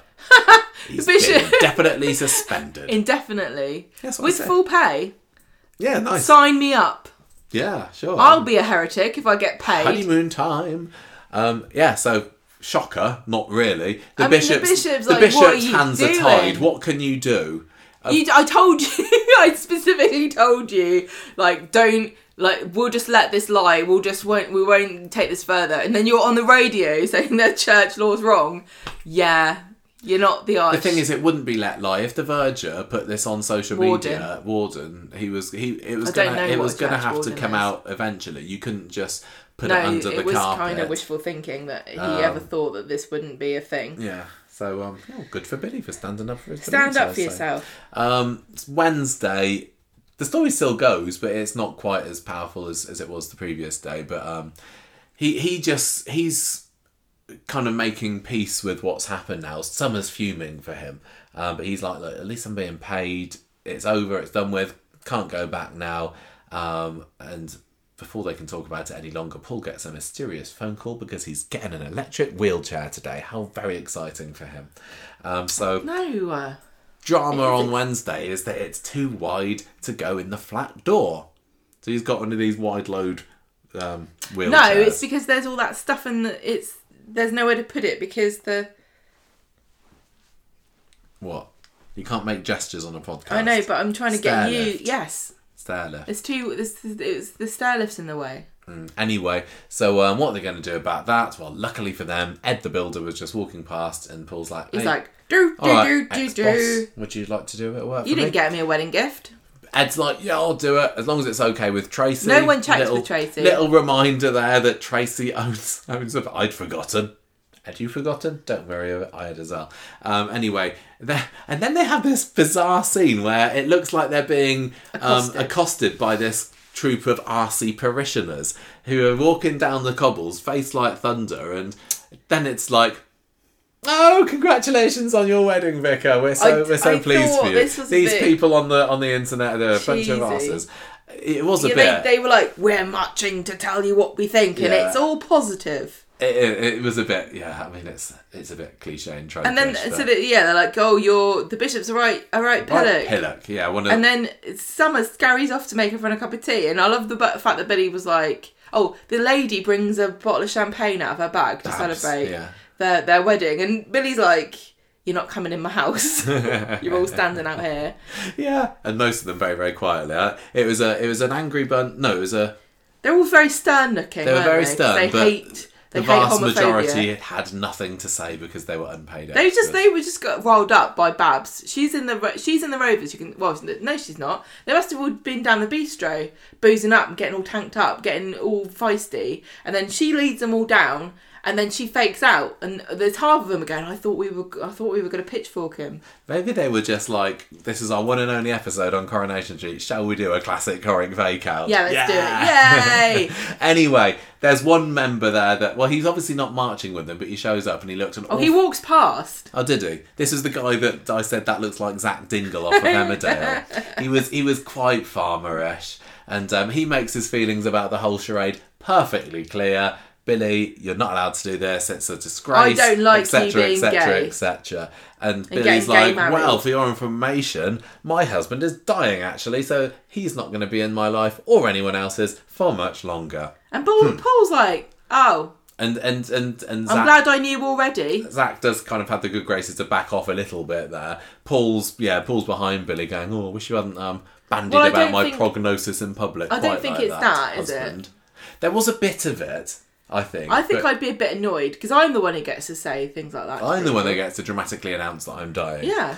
Um. So Ed tells Billy, "Sorry, um, it's gonna. This is a big job.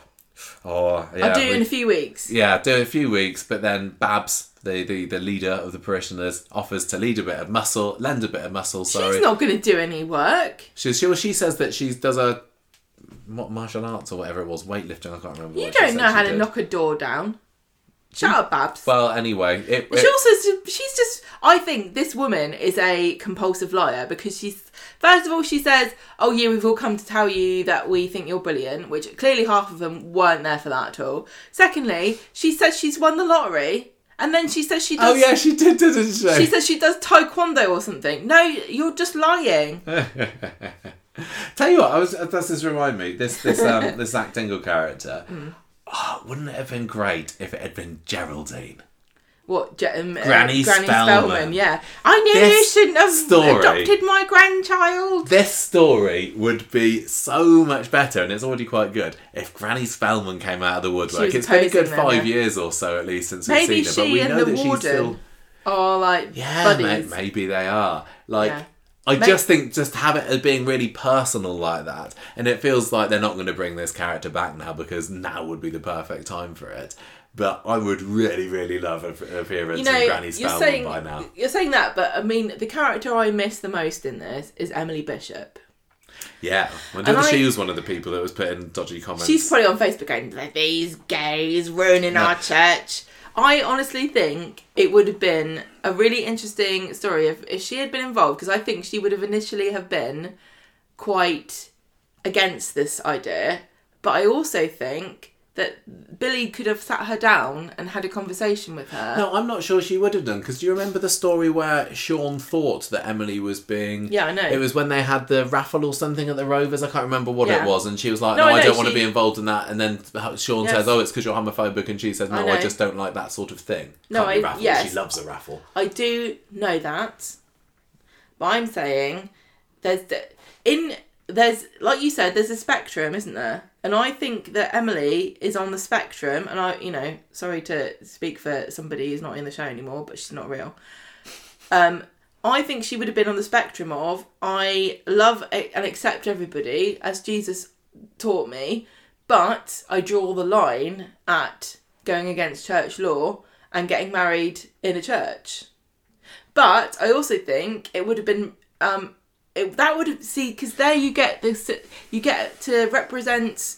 This is the thing, okay, right? There are people that hold bigoted and unpleasant and wrong beliefs, but they're not really bad people. They just haven't really thought about the human beings behind what they're talking about.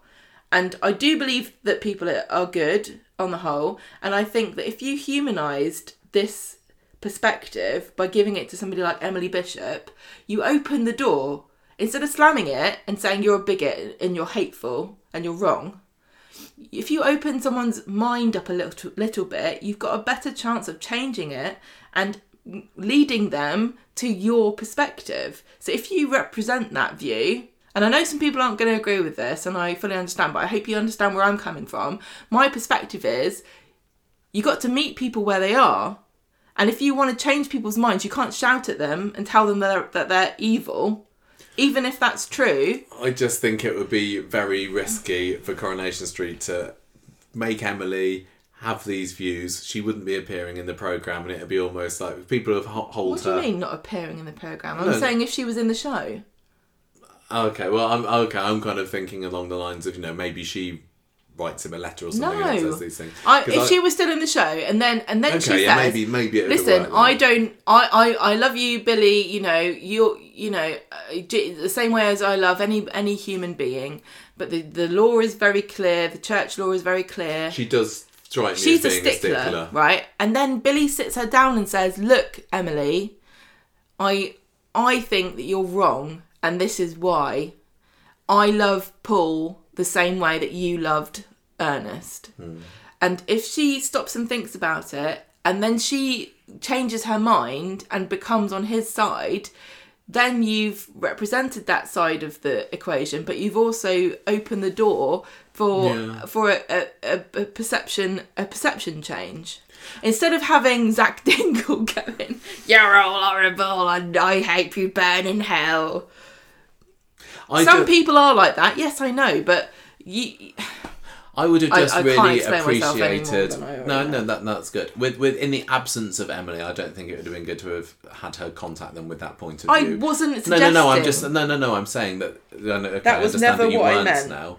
What would have been again very lovely this week is for them to have received a letter from Emily because we we like a contact from characters in the past. I mean, I'm not expecting her to do another Zoom call. How long was it since Ken had his 80th birthday and we last saw Emily on the show? Well, I mean, Ken's 105 I would, now. you know, that would be what a treat to have had a little mini cameo from Emily saying, "You go, Billy." Um, but in the absence of that, just a letter from Emily would have been absolutely that would have been, and it's so easy to do. And you I would have what? thought, you know, We I'm not involved got- in this thing, but having her write a letter that would have taken. We would have got- taken 30 seconds of a scene. We could have got Toyah involved.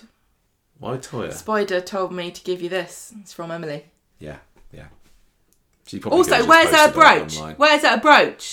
Where's Toyah's Toyah's spider spider brooch? I don't know. Anyway, that's basically it. Paul, Paul's there saying, um, "Oh, Billy, Well, I didn't realise."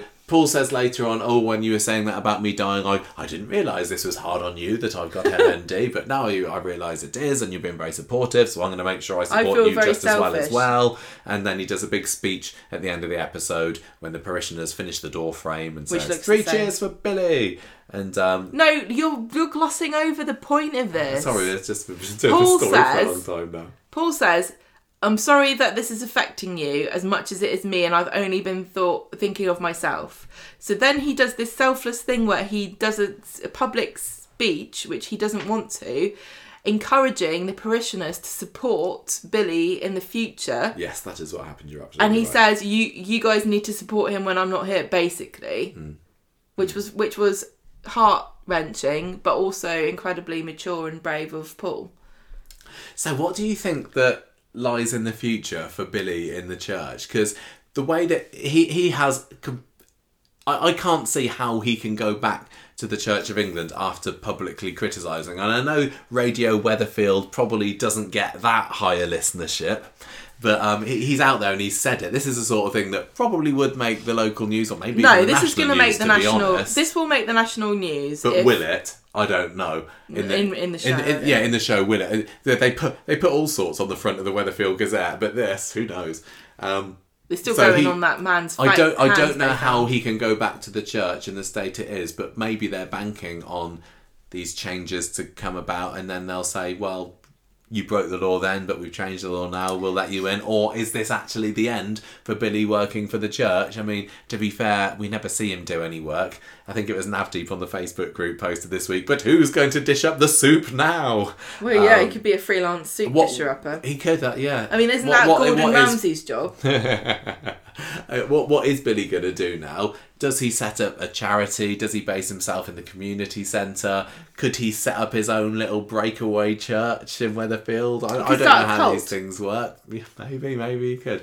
I, I'm really quite interested in seeing what he does with that, but it, I don't need to see it until after Paul's um, six feet under.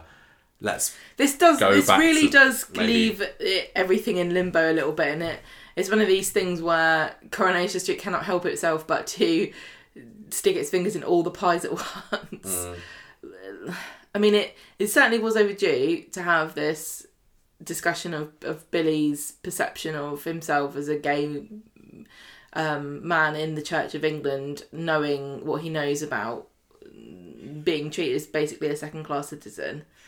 Um, but what is he gonna? Yeah, what is he gonna do now? I mean, the idea that he works for a charity or or sets up a foundation or something. I don't think it would make any difference to us as viewers as to what he does all day long. Mm. I think it would be I think it would be a fairly seamless transition between him going I'm off to the vicarage to I'm off to the headquarters. I mean, he could get a job in Gregory Pope, couldn't he? I don't think you I mean yes, but not working in the charity shop because that you don't get paid for that. Oh yeah, good point. I mean if Um, only he'd been saving all these pennies from his his I, archdeacon I days. assume that as part of the um the, the wedding, there's no kind of life insurance for, from Paul because uh, I don't think they let don't you think sign they'd up let him for have that. it. No. Yeah. Okay. I think I think we're all done We for that story. we might have talked about that a little bit. Um, we've gone through all our all my thoughts about it as it went. I just thought it was very very nicely done.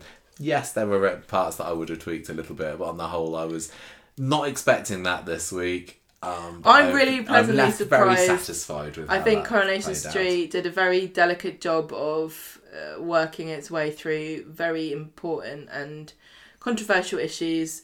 Um, I think it was sympathetic to almost, like I said, almost everybody. Hmm. And I, you know, and I said, you know, I know that I'm in- a privileged position to say that you have to try to convince people who are bigoted in a in a in a nice way. There's definitely room to be you know, there's loads there's loads of different approaches and there's all there's room for all of those things. Um I'm not not saying that's not the case. Just what I just want to acknowledge that. Like So- there are loads of ways to protest things and change things. I have one way, you might have a different way. I think together with all the different ways we're p- more powerful, aren't we? That's what I'm uh, saying. what are you laughing at me for? I didn't know where you were going with that one. Well, I don't know No, what to say. I'm nice just saying. conclusion. I don't want anyone to think that because I have a different perspective on how to tackle some issues, I don't care about them. No, no. Because I do. Can we can we have something a little um, less brain power that's Well, you know to what's enjoy coming up now? next. I don't know why you're saying it like that for. gone tomorrow. No, I'm just saying. I'm just trying to segue in. I thought that was a very lovely discussion. Thanks. I think people, hope people listen, uh, enjoyed listening to that. Well, I'd like to know what everyone What else thought. Yeah. I mean, we we're Don't in a position particularly to, to, to represent Paul and Billy in a in a really good way because we're not gay men. I know that we do have people listening who are. So please let us know what you thought. Yeah. Let's It- talk murder, Gemma. Let's talk serial I am killing, far more murdering, comfortable with murderers. Thailand flying. We can all agree that it's wrong dropping. unless it's Tim. In which case, I know everyone's rooting for him to be killed. Right, come on, come on, come on. All right, on Tuesday, Sorry. you're really annoying because I'm What? I'm getting to it. Okay. On you're the one that spent 15 minutes at the beginning of the episode waffling on about nothing. It was not nothing. We had very. What did we even On talk about? Tuesday, Jenny exactly. Jenny doesn't know what to do with herself. AI. Ri- Jenny and Stephen are living with Rita, and Jenny's kind of at a loose end. She doesn't know what to do with herself. The, the, she's not the landlady of the Rovers anymore. The Rovers are shattered up. She's got nothing to do, and Rita tells her that she's she's going to go on holiday with Stephen to Thailand, which is his plan to get out of being accused of murder. If only it was that simple. Um, Rita does. N- nobody knows this, obviously, apart from from Stephen. So Rita's like saying, "Yeah, it's good to go to Thailand." Blissfully unaware that it's mm. an alibi. Yeah. Well, what, For a murder. Or not what's really, but- Stephen's plan when he gets to Thailand? Because he's shown Jenny later on this questioning week about, you know, here's I, I happen to know somebody there who owns a bar. Maybe we can get that. But Well, he looked it up, Michael, and you can't get extradited. Mm. oh, did he? Well, that's why he googled. He googled places to get lost in, but I didn't know whether No, it I was thought it was the Goo- extradition No, laws. I thought, it, was top ten places that you no extradition. No, no, no, no. It was just places to disappear in. I think he's kind of I think thinking it's that there's lots of dense jungles there or You something. think he's going to live in the jungle Well, like I it's apocalypse know. now? I don't know what he's got planned, and and I also seen some people discussing this online as well, Mm. and kind of the conclusion was that he's kind of making it up as he goes along. Yeah. And and that fits with his modus operandi for the whole story. Yeah. Really, There's He's no plan a here. No. I let's mean, get let's get over there and figure it out. But is he, Stephen lives in the moment. He can't change what's happened. So he just moves forward. The thing is, I He's don't not believe real- that he wants to go and bump off Jenny because No. he, he want. He seems like he and Jenny are actually got feelings for each other. Stephen's had the hots for her for a while anyway, um, but he can't live a normal public life there, knowing that it's very likely that the police are going to be after him. So what's what's the plan? I don't know. I don't think we're going to find out. I don't think it's going to work think he might be caught up with before he gets. He the really. I mean, I don't know why anybody thinks he's got a plan because Stephen's never demonstrated any aptitude for forward thinking, has he? He's ne- he's never really considered the consequences of his actions beyond like the next week or so. So anyway, um, Stephen Stephen's just convinced that they're going to move to Thailand and he wants them to start looking for flats and things over there and he says there's no point hanging about and he finds um, Jenny in the in the cafe later and shows her oh look at this cinnamon social bar it's my friend owns it and, and he wants a manager I can't like nobody nobody ever talks about this on Corrie but it really winds me up what do you need a visa? Do you need like what? Uh, uh, some kind of paperwork. Look, you're talking about a man that didn't realise that his wife's life insurance wouldn't um, pay Cover. out if she com- if she uh, killed herself. No. So I know, but it just. I mean, Jenny. but Jenny's he's not also a thinking about businessman that- who probably should know a bit more about fine print. But but why don't they ever talk about it? That just one line. Do I not need a visa, Stephen? Don't worry about it. You can work cash in hand until we sort that out. Maybe it's coming next week. Anyway, so Maybe they'd Jenny have to go, move fast because you know he needs a manager now. And Jenny's like, oh, I don't know if I want to go now. Uh, I didn't really mean to say yes yesterday. Uh, I just did it on a whim. We need to we need to get real. So she goes to talk to Rita in the evening, and she's tying herself in knots. And Rita says, "You need to make the best choice for you." Thanks, Rita. Bloody hell, Rita! God damn it, that's not helpful. Rita's just kind of like You saying, useless off, old bird. off you pop. I'm not really. She's like, get out of my or not." house. Get out of my house. I don't care where you go. On Wednesday, Jenny's in the in the. If with- Jenny goes off to Thailand, yeah, Rita ain't going to be visiting many times, is she? She's She- never gonna go She there. could well be saying goodbye. I'm possibly never going to see you again. no, I know. She's like, get out. I don't care. Also, n- not not a comment at all from Jenny about the fact that she's leaving Daisy. No, I know. Daisy well, Daisy finds said- out, doesn't she? She comes. She finds out on Wednesday. Right on Wednesday, Rita and Jenny in the Kabin together, and she, Jenny says, right, keep this under your hat. I'm gonna go with Stephen to Thailand in, in, in the next few weeks, but don't tell anybody. I want it to be a surprise for Stephen. Then we get this side story with Sally and Tim. And Sally, oh, Tim was such an asshole. Listen, okay, right. If you're if you're a Tim fan, give me the rationale for why this was not a dickhead move from him. Okay, Sally specifically says, Tim, I've got a package coming. Don't open it.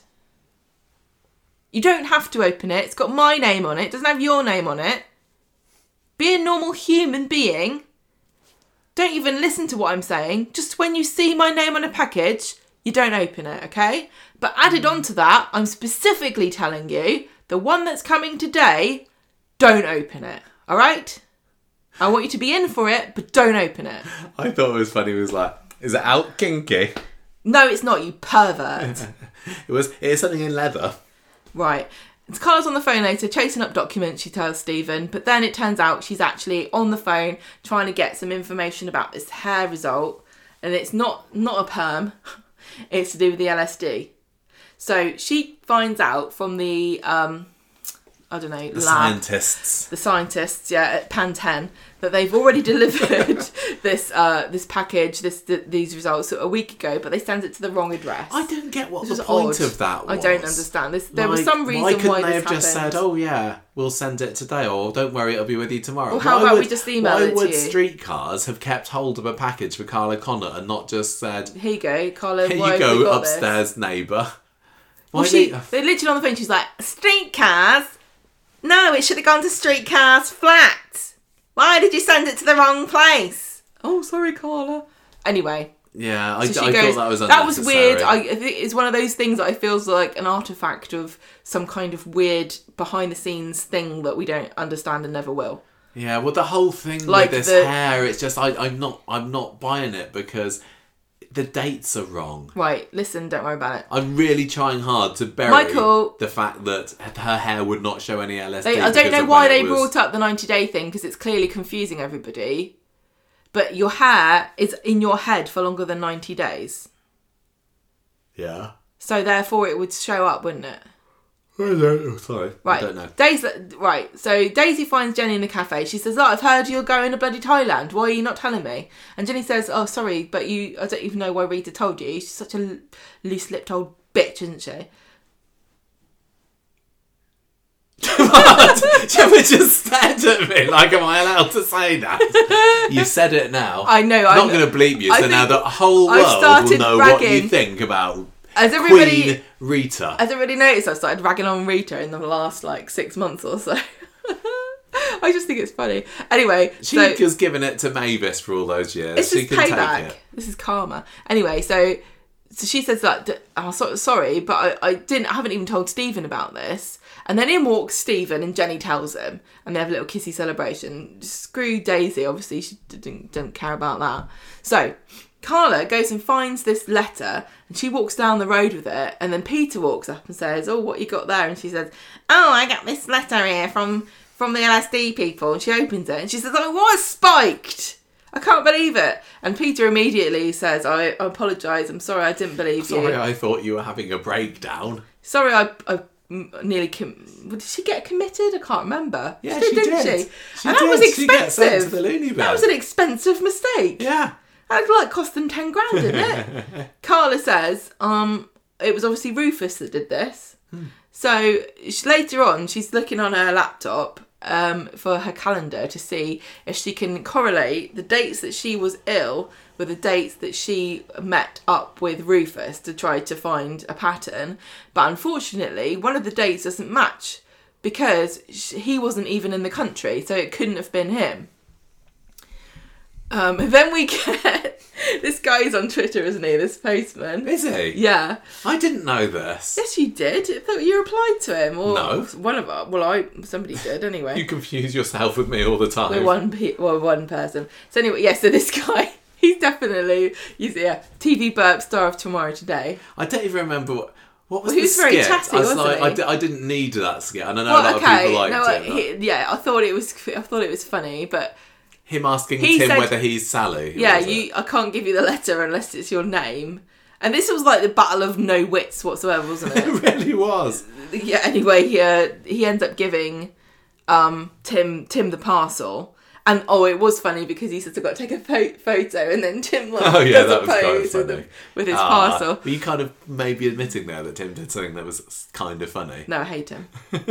right, so Tim takes the parcel inside, and he just tears it open Yeah. immediately, and he he, doesn't even like try to sneakily peel away It's the like envelope. he's. It's like. Are we supposed to? Is this insinuating that he's so stupid that he's forgotten this very protracted conversation where he promised his wife he wouldn't open this parcel or what? He just rips it open and then he oh, like he's it's like he's like an orangutan going through a, a lady's handbag, like picking stuff out, opening a box, I think looking he just at thought, everything. I really want to know what's inside it, and I'll tell Sally that I forgot, and she'll believe me because she That's knows I'm really worse. What's worse? A minute he's manipulative or he's stupid. so anyway, he opens this up and there's a note and it says "Happy third wedding anniversary, love Sally." And I think then he reacts like, "Oh dear, I forgot I shouldn't have opened this." And he and then he he's like he sellotapes it together like some kind like it's still like an orangutan. right. So it becomes apparent Did he use gorilla tape? Um, Carla realizes that the, the only two people through through some kind of convoluted conversation about full fat milk, was. which which came up before when she said it was too cowy, and now she does still doesn't like full fat milk. My question is, who the hell is buying full fat milk for a work office tea? Semi skimmed is loved. by Always semi, always semi skimmed. the one in the middle. Full fat goes off too fast. Nobody likes skimmed. If you're if you're dieting, get over yourself. Have the semi skimmed milk or nothing. Agreed. Why? Who's buying full fat milk? Anyway, she doesn't like it, and then she realizes because because I think uh, whoever it is that makes it's like I never make your tea. I don't know what you like. She realizes the only two people that really make her tea are Michael and Stephen. So therefore, they are the two prime suspects for who gave her LSD. Why she thinks this was done to her at work, hmm. I'm not By the sure. medium of tea. And why she thinks it was tea, I don't know. But she's completely right, so we're just going to skip all those leaps of logic or whatever. When Stephen comes back from a meeting, Carla tells him, right, shut the door. I know it's you. I know what you've done. and she tells him, Big massive pennies drop, She says. she tells him that she knows he's the one who g- gave her the LSD. And he's like, what? No. and then Sarah and Michael come in because they love drama. They're like drama vampires. What's happening? And uh, Michael's like, no, that's silly. Why would why would Stephen give you LSD? And Stephen's like, oh, I swear on my mom's life, I would never. Can you believe he said that? of in vain. No, what she dies now. Sarah is looking very suspicious. Of Stephen. Oh yeah, of Stephen, and then Stephen starts saying to her, like, obviously Carla's Carla's going mad again. She's having a breakdown. Let's not tell anybody. Um, And I think Stephen saying that is making Sarah even more suspicious of him. Like he's trying to avoid the word TikTok, getting out. TikTok, yeah. Don't tell anybody. So then Stephen finds Jenny in the bistro making plans to go to Thailand and he says, Look, I've had a rough day, can we just go home? I don't want to have a meal. But she says, Yeah, no problem. But on the way home, I want to go to the police station to see if they've got an update on Teddy. But when she. Oh, no. Then we get Sally coming Sorry, home. I'm sorry I put the Sally stuff, but it is the same storyline. Sally really, comes isn't it? home and she says, Tim, where's that parcel? And Tim gives her like a ball of rubbish. and, so, and and she's supposed to not realise that he's opened it. And she's obviously smarter than a 10 year old. So she says, You've opened this, haven't you? And he says, Oh, I'm really sorry. And she's mad at him, but not for long enough, in my opinion. No, she she forgets She, she enables all of this behaviour. I d- why would you lie? He's a liar. He's manipulative and he's stupid. If I'd done this, I'd, I'd I'd be in the doghouse for many an hour, wouldn't I? I cannot. I'm sorry, but this is one of those small things that just indicates complete and utter lack of respect for somebody. It's not difficult to not open someone's post. I know I'm not supposed to be making, making a big deal about this, but this is one of the reasons why I hate him. he does stuff like this all the time. This is completely within his character, and everyone thinks he's a lovable oaf. He's not. He's like a domestic abuser.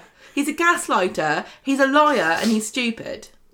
Anyway, Carla and Peter are in the flat later, and Carla's pacing around, and uh, she's calling, uh, and she and Peter, you know, think that Stephen's done this. Peter thinks he's a scumbag. They just need to find evidence, and they're wondering where did he get this LSD from? That obviously Rufus is the main candidate, and then Carla starts to think and put things together that maybe Stephen is the one who spiked Rufus because she says that his wife, I've forgotten her name, had specifically said that she he, he would never take that much normally. Yeah. and the fact that he died with that much in his system was suspicious. So she starts to wonder did rufus get murdered by stephen? And was it because he was onto stephen's tricks?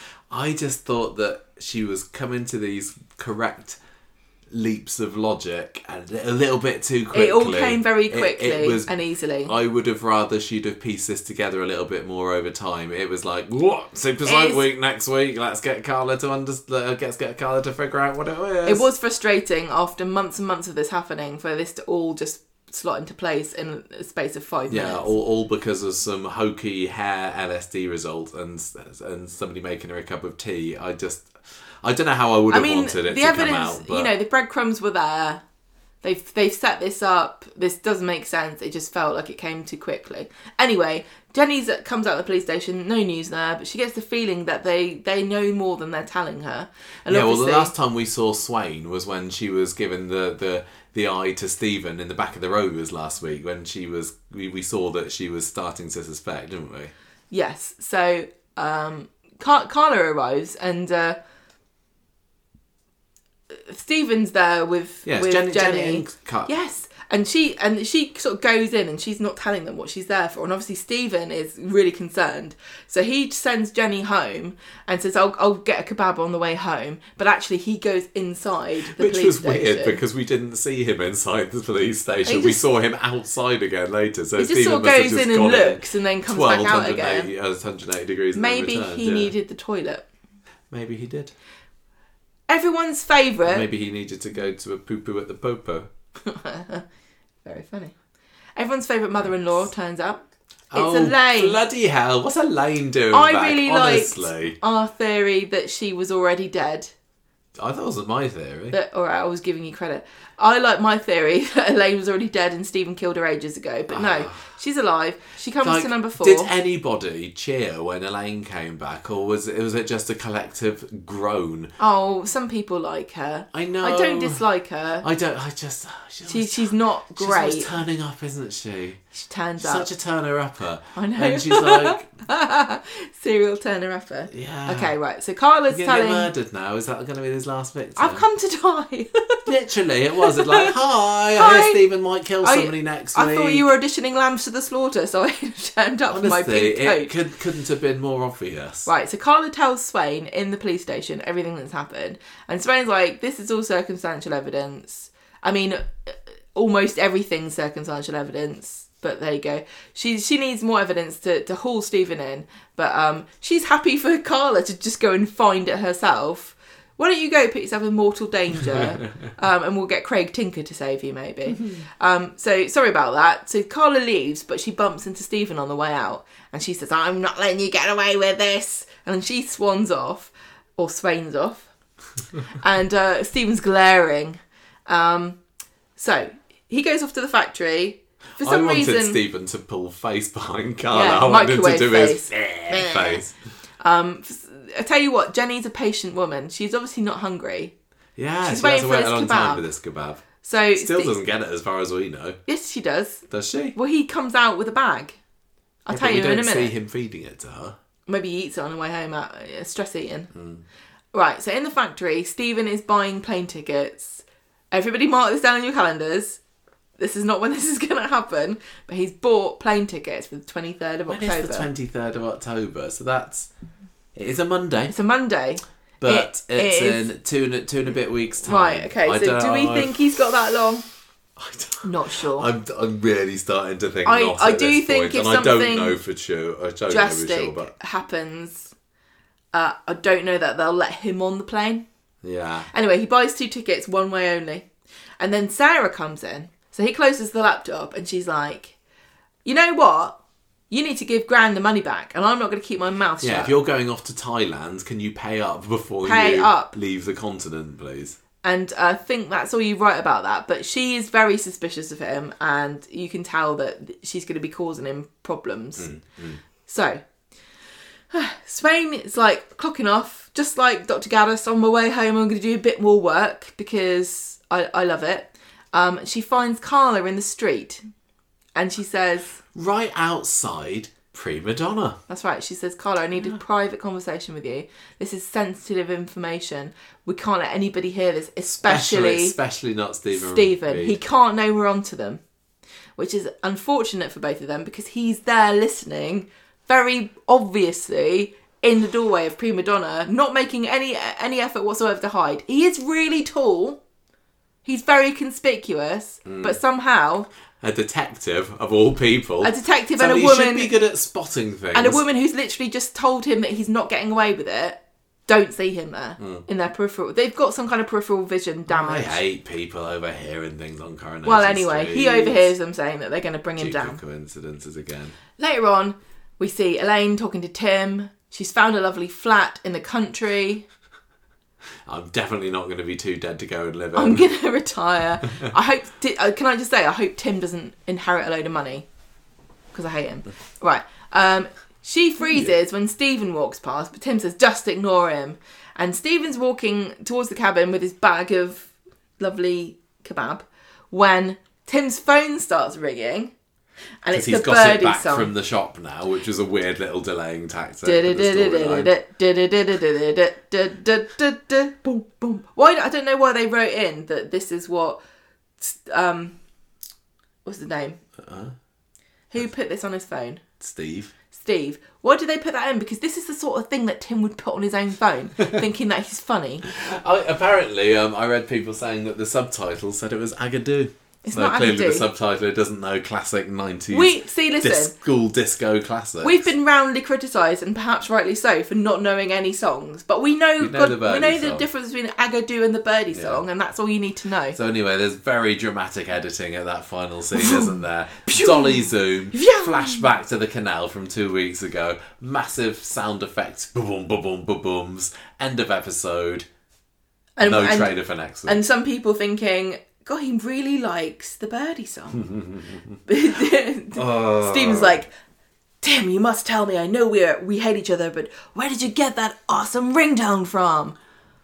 I really, I really just want to really hope I like next week's Coronation Street. There's been too much. Build up. No, no, uh, there, there- there's that, but there's been too many things that have just been, oh, what a coincidence. And the whole, you know, Tim happening to be at the canal fortnight ago is the biggest one of all. But him also, Stephen also being there to overhear Tim's phone call, Stephen happening to be there while Carla and Swain are talking on the street, all this stuff, It Carla really- happening yeah, to piece together not- exactly what happened. It's not just driven not by the characters. Just not quite clever enough for me. I'm sorry.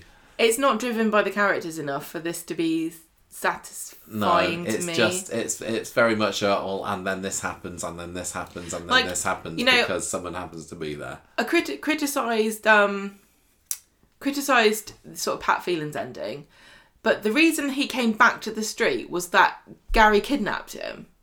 Hmm. And and that was a character driven choice, wasn't it? That that brought him. To the end. He didn't to just the happen to be there. He didn't go, "Oh, I just I just came back on that day and it happens to be Michelle's wedding." And and my daughter's pregnant and I didn't. Yeah. know. Yeah, and ah, yeah, yeah, there's too, there's too many like they the thing is they've had over a year for this storyline to to play out because you know his first kill was back in It was about almost a year ago, wasn't Yeah. it? It was Super Soap Week last year.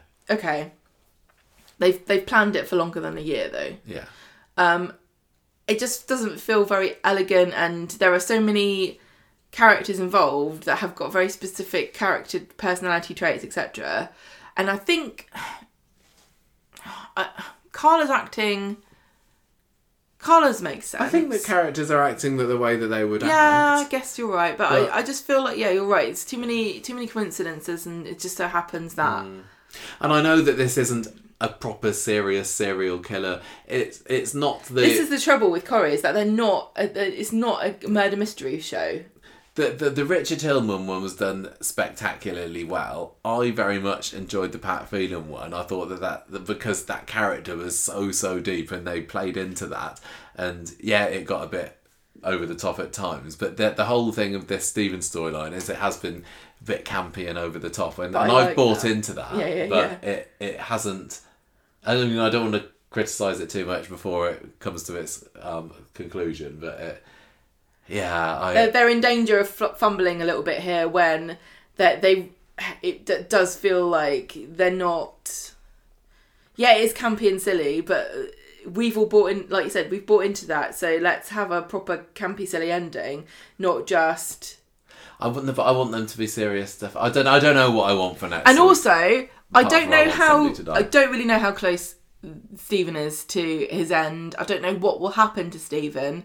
I don't know if he's going to die or if he's going to go to prison or if he's going to escape. it'd be so refreshing if he escaped or if he went to prison. There's literally been so few Coronation Street big big villains that haven't ended up dead. yeah. I'd quite like it as a change. Yeah, I would like. But I think you know I say that die. about every. I say that about all the I, I villains. think I think it would be too much of a temptation to have him Kevin. die in a ridiculous way. I mean, look, Leo Fallon had been, Teddy had a hole punch to the head.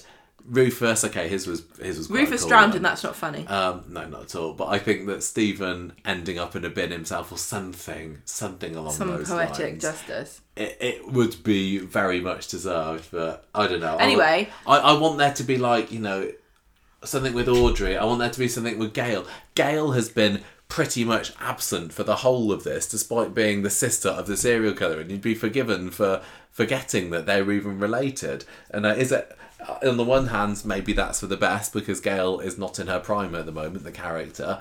Um, but on the other hand, I'd love this to have been an opportunity for some real, proper, serious Gail stuff, and almost makes me feel like what's going to happen is Stephen's going to get caught. Gail's like, oh, I like Thailand. I've been there before. Can I have your tickets? I'm going to go over there so I don't have to be involved in any of the fallout.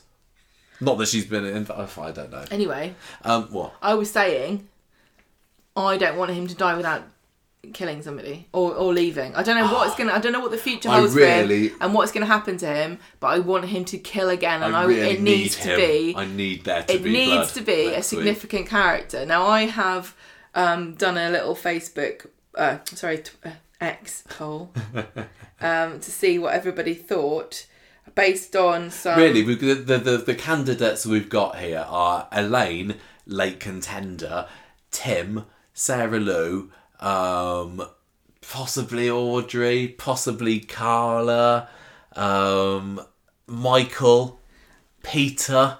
Right, so I've I put four candidates on there: Tim, Elaine, Carla, and Peter. But I acknowledge there are more. Hmm. Um, that they have released an image for this. I don't know if saying who's on the picture is going to spoil it, I but think we won't do that. No, we won't do. Know, So- it's the so- characters that you would expect relate compared to who we've just been talking about. on my about. poll, Tim got 37%, Elaine got 31%, Peter got 27%, and Carla got 5%. I think I would agree that Carla is the least Least likely, likely. but you know, does that mean that she will? No, I don't think. I think if But Um, I would have rank- also maybe, maybe added Michael, Audrey, and Sarah to that possible I thought you list. said was Sarah not on the list. No. you said Sarah. Oh, I think that she's Tim, still Elaine, quite Peter, and Carla. Yeah, no, I mean Elaine. If Elaine comes back, I think that she's. Well, no, sorry, Elaine has come back. I think that that puts her very, very likely. But it's Oh. also would be to me the most disappointing one because we've Yeah. been speculating about who it can be, and it's like, hello, I'm back. Eh, It's like she's jumping in the line of fire. It- Another yeah, per- and that- and here's a wild card. Gabrielle. Yeah, I, I think that Gabrielle. I think The fact she that she's not been brought up or mentioned or teased Unless she- or appeared for a while makes me think that maybe she is just going to turn up and die. It would be a nice surprise if somebody unexpected was killed. Um, Because what if it's about- going to be anyone, it's going to be one of these people. I would say. The But if thing it's someone else, it'd be fun. But I don't. But then it'd be also just Oh. like, oh, it's just Gabrielle. Here's That's not that something. big. Who cares? Here's something. Um, Gabrielle and Elaine both have similar hair but different colours. If Elaine decides Mm. to dye her wig black, maybe she might become a, a cropper. I, I really want. I don't think can I that just, they're going to re- be mistaken. No, I know, but I, like Carla and Natasha. I mean, uh, Leanne and Natasha. but I really want there to be a mistaken identity murder. I don't know why I've latched onto this idea. I don't need Ha- that. no, It's only been okay. How about since we had that. somebody? Somebody he kills somebody thinking it's Sarah, and she sees him doing it and realizes that she can't trust him, and then she. Ah! Okay, okay. So if he does kill someone, Can I just say, I bet you the writers have had this discussion. I would I have loved to have sat listening to them coming up with all these ideas for how they're going to finish the storyline. if he does no but the thing is i would have thought that Yeah. their decision on who stephen's going to kill if there is someone is could well be based on an actor saying i'm leaving I don't mind so the it's me." decision's made for them Yeah, I know, but they But, need to not do that. They need to. Yeah, I'm, I know it's not fair, um but they I need. They what I was, I was completely forgotten what I was going to say now. Um, if he's going You- to kill somebody, I hope he is. I did interrupt myself with something else. Um, that was completely. Oh no, I need it to be. I'd like it to be another accidental, because although he did plot to to bump off Rufus, and that was superbly done with the whole dom Didn't he- bom bom bom bom bom Yeah, yeah. He it, it wasn't with the rest, and and I think it would be more in fitting with him, like with John Stape, if he accidentally kills someone. Whoops. And I still am gonna say the biggest like, oh my gosh, you've accidentally killed X would be Sarah. Sarah. Yeah. And I haven't got anything more to add to it than I did a couple of weeks ago, apart from the fact that we did have that scene in the factory the other day with her being suspicious of him. And, you know, maybe he just wants to. I don't think, I don't believe that he would purposefully kill his own niece. Maybe they get into a struggle. You know, maybe maybe she she says she's going to tell somebody, and he he tries to sort of run in front of her, and I, uh, yeah, I don't know, but I. th- I think that that's the person I'd most like it to be. Yet she's my favourite character. I think out of all of the This is the thing. suspects. So of This course is I don't want it to be her. you know, to point this out, this is why Richard Hillman is still Corrie's most iconic killer. Even though I like Pat Phelan more, Richard Hillman wins because he killed Maxine Peacock. Hmm. But the difference there is people at the time, if you were keeping up with the stories, knew that um, Tracy Shaw wanted to leave the program. Did they? With yes, yes, so this wasn't shocking. no. But they did they did think he killed Emily, but he hadn't. I don't think people thought he actually was going to kill Emily. Um, I watched it at the time. I don't think I knew that don't that she was leaving. Um, I think there's layers. uh, Right, wa- Michael. I think it there's layers of, known. of people who are more into the show than others, and Coronation Street is, is very difficult for them to make the show for everybody, yeah. and and they're not necessarily making it for us, Mm. the hardcore fans that that know everything and all the gossip and behind the scenes stuff. Yeah. Um, there, there is a bit of a elephant in the room that I don't really want to go into because maybe it's spoiler territory about somebody. No, I'm not even going to say. I don't want to go down there. Well, okay, that well, there was Okay, there's more than But- one even. Quite, quite possibly. But But we don't know. we don't know anything. oh, I really, well, I really hope it's not them because it's like, oh yeah, well, we knew that they were. no, hang on. Let's not. Let's no, not. let's not even go there. Okay, so I want it to be Sarah the most, just for the sheer shock value. But I, but I think she's fantastic. I think that she's. I'd like to think she's quite high on the probability list. I do not think that Tim is going to be killed by Stephen. No. I don't believe for a second that's going to happen. Watch me eat my words this time next week. That would be This Gemma time would- next week we're gonna. Gemma would be so happy with it. I think that he's too big a character. Um, so excited. I think, I think, obviously, with the big Oh. twist at the not the twist, Sorry. the big cliffhanger at the end of Wednesday's episode made it look like Tim was in the most danger. Tim realizes that he knows that he likes to frequent and poke canals, so therefore we're going to be at some point next week thinking that Tim is for the chop. But I think Kill him. then they're going to pull the rug from underneath us and say no, Tim's actually okay, and then there'll be another victim. What if he kills Sally? No, no, obviously that's not going to happen. Sally's not going to die. All right, Um, all right. I think I think Michael, it could be, but then I don't think that that's going to be big enough. I, I'd be kind of sad if Michael went, but I I think, think we don't would think be- many people Yeah. would be would be crying too many, shedding too many tears over Which is a So I don't think it's him. because I really like Michael. Um, it, It's that would be a yeah. letdown if it was. Um, Peter would be huge oh, um, and not beyond the realms of possibility because Chris Gascoyne has been in and out of the program over the years. Well, he's not coming Maybe back this if is he gets maybe this is out for the last time. I suppose Carla has as well, but I, I, I think she's safe. I've just got. ah, it's just a, a Jenny. Jenny's going to be fine. I'm not worried about her. Um, I just can't. I can't get away. I I would say the two most likely in my head are um, Elaine and Sarah. what about Gabrielle? No, no, I, I think I think she's you fine. she's I think I think they would know that that would be too big a letdown and a waste of time if it was Gabrielle. So I'm going to say Sarah Lou and Gabrielle. No, Sarah Lou and Elaine are the most likely. Although I'd like to see the last of Elaine, I think it would be a letdown if it was her. So my money's, my hope is still on Sarah. No, I don't want Sarah to leave. I know. Whoever Who did you say are the most likely? I don't know. I did. What? Who, what did I say? You haven't said. Oh, I didn't. Um, I mean, thing is, with all this, we don't even know if he's going to kill somebody. I think the most If disappointing thing at all would be somebody, if he doesn't kill somebody. I'm gonna write a letter. I actually will write a letter. I will. It's been I'll too long since the last one. I've got a yeah, Who of do you think is the most likely? Um, who's the? See, this is one of those things where you say one person, and then when you finally get to see what happens, you're like, yeah, I knew that all along. I know, didn't- I know. That's why I've, you know, I've put my put my head above the parapet here, and I've I'm gonna say this is who I'm saying, and I'm going to eat my words next week because I'm never right with very many of my predictions. Peter. Are you going to say Peter? I don't want it to happen. as a surprise exit. That would be that would cause ripples. It's a Barlow. Oh, but, but the thing is, I don't. I wouldn't. That would make that would be sad. I think that'd just be sad. Like if I think if if Sarah died, I don't know. All of them, I think, apart See, from if- Gabrielle and If Peter Elaine. dies, then we get more of Carla wallowing, and I don't really whining. want to see that wallowing and whining. Maybe she'll- and more of R- Yeah. Ryan and. Uh, yeah, I, I, I don't think the fallout with that would be fun. I mean, we get Yeah. to see some probably very good Ken scenes. Um, it might be a chance. We'll never hear him Would Simon Peter show again. up for his dad's death? Do you just know? tell him, go, where's my dad? Oh dear. and then go off again for another six months. I don't know. Um, but um, yeah, I think. I, don't think- know. I don't want him to kill anybody, but I do. I really want him to kill somebody. Um, Yeah, I I do. think.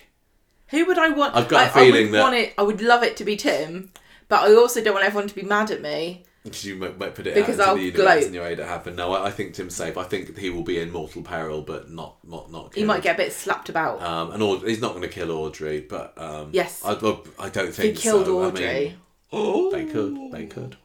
Maybe she's not completely low down on my list, but I, d- I don't think that'd be me. That'd be, just imagine that. But the thing is, but, but no, will Stephen you- be dead by the this time next week? I, I think it's. I think it no, could be. I no, do think it could be. no. I want him to do what Richard Hillman and Pat Phelan did and sort of run off and come back at Christmas. This is my hope. Hmm. He kills somebody boring, like like Elaine, on next week. Sorry, Sorry, Elaine. Elaine, I'm we really both say sorry. you're boring, but you Um, know, you know. kills Elaine true. on Friday. Uh, you know, uh, and Tim's there. Like Ti- Tim, and Tim and uh, Stephen have a battle on, on on Friday, and Elaine's like, "Whoa, I've just turned up for no reason." Whoa. And uh, sorry, sorry, I'm in the way of your knife. Ah, dies, and then he and then Stephen runs off to Thailand, and then he remembers at Christmas he's left all his presents at home. So he has to come back and get them. then he comes back and confronts everybody at Christmas, and then something. Well, you know, we I, I was very overjoyed this week on social media to find out that director Matt Hilton is doing the Christmas episodes this year. He is. He's back. He is back I know. I knew he was back, but I didn't know he was doing Christmas. He is. Matt is doing Christmas. Merry Christmas, everyone. Yeah, so hopefully that's going to be good. what a jolly time we'll have. We must must like this is usually by this time we're usually finishing Street Talk, and we've managed to fit in two stories so far. But these are massive stories, and we're coming up to a massive week, so Yeah. it's not really surprising. But okay, we'll launch, and you can read so this this is the mix mishy Monday mismatch mismatch of stories. Mitch that basically boil down to Mason stole the car that hit Eliza and it was Tyrone's car. But let's, you know, for the, give them their dues and say what happened. What an So, unremarkably interesting, uninteresting story. tell me about it. So, starts off on Monday. Liam's walking to the bus stop with mate Dylan and apparent mate Mason, who makes fun of him for having an inhaler. Did Liam have asthma before this? I'm not going to say no, he definitely didn't. I'm going to say I don't remember because I don't really care about Liam, but it's quite possible, but also quite You're possible also that they made it too up much just for this. detail if you want to get through this So quickly. Cassie, meanwhile, is um Uh, getting ready for this meeting at the garage, and she's having a pre-meeting meeting. meeting? I don't know. Was it with the with the charity lady? Maybe. Well, they want. Oh, yeah. They. She owns a business that does taxis, and they Yeah, want blah, to blah, service blah, all the taxis. So Tyrone tries is trying to be kind of tactful and telling Cassie, "Look, I'm happy for you to be there for the experience, but maybe you need to be quiet." And Abby's like, "Yeah, keep your gob shut," which is a bit. I didn't really like her being blunt. a bit too blunt about that. Cassie storms off as she is wont to do. Stu, meanwhile, is busy in the kitchen preparing a lovely pasta meal for Yasmin. Yasmin to come home to um, after her trip away in Pakistan, but she's he's a bit Mm, worried pasta. because he hasn't told her that Eliza is staying with Dom. Well, Yasmin comes back later. She's like, "Hooray, it's me, Param Yasmin, back in Coronation Street. I've visited my mother's grave and I've made peace with her." And it's and um, while they're there, Stu cops a look at Tyrone's car, coincidentally across the street. It's like, "Ee, that looks like the car that hit Eliza." and Man, also, where's its ring mirror? Where's the ring mirror gone?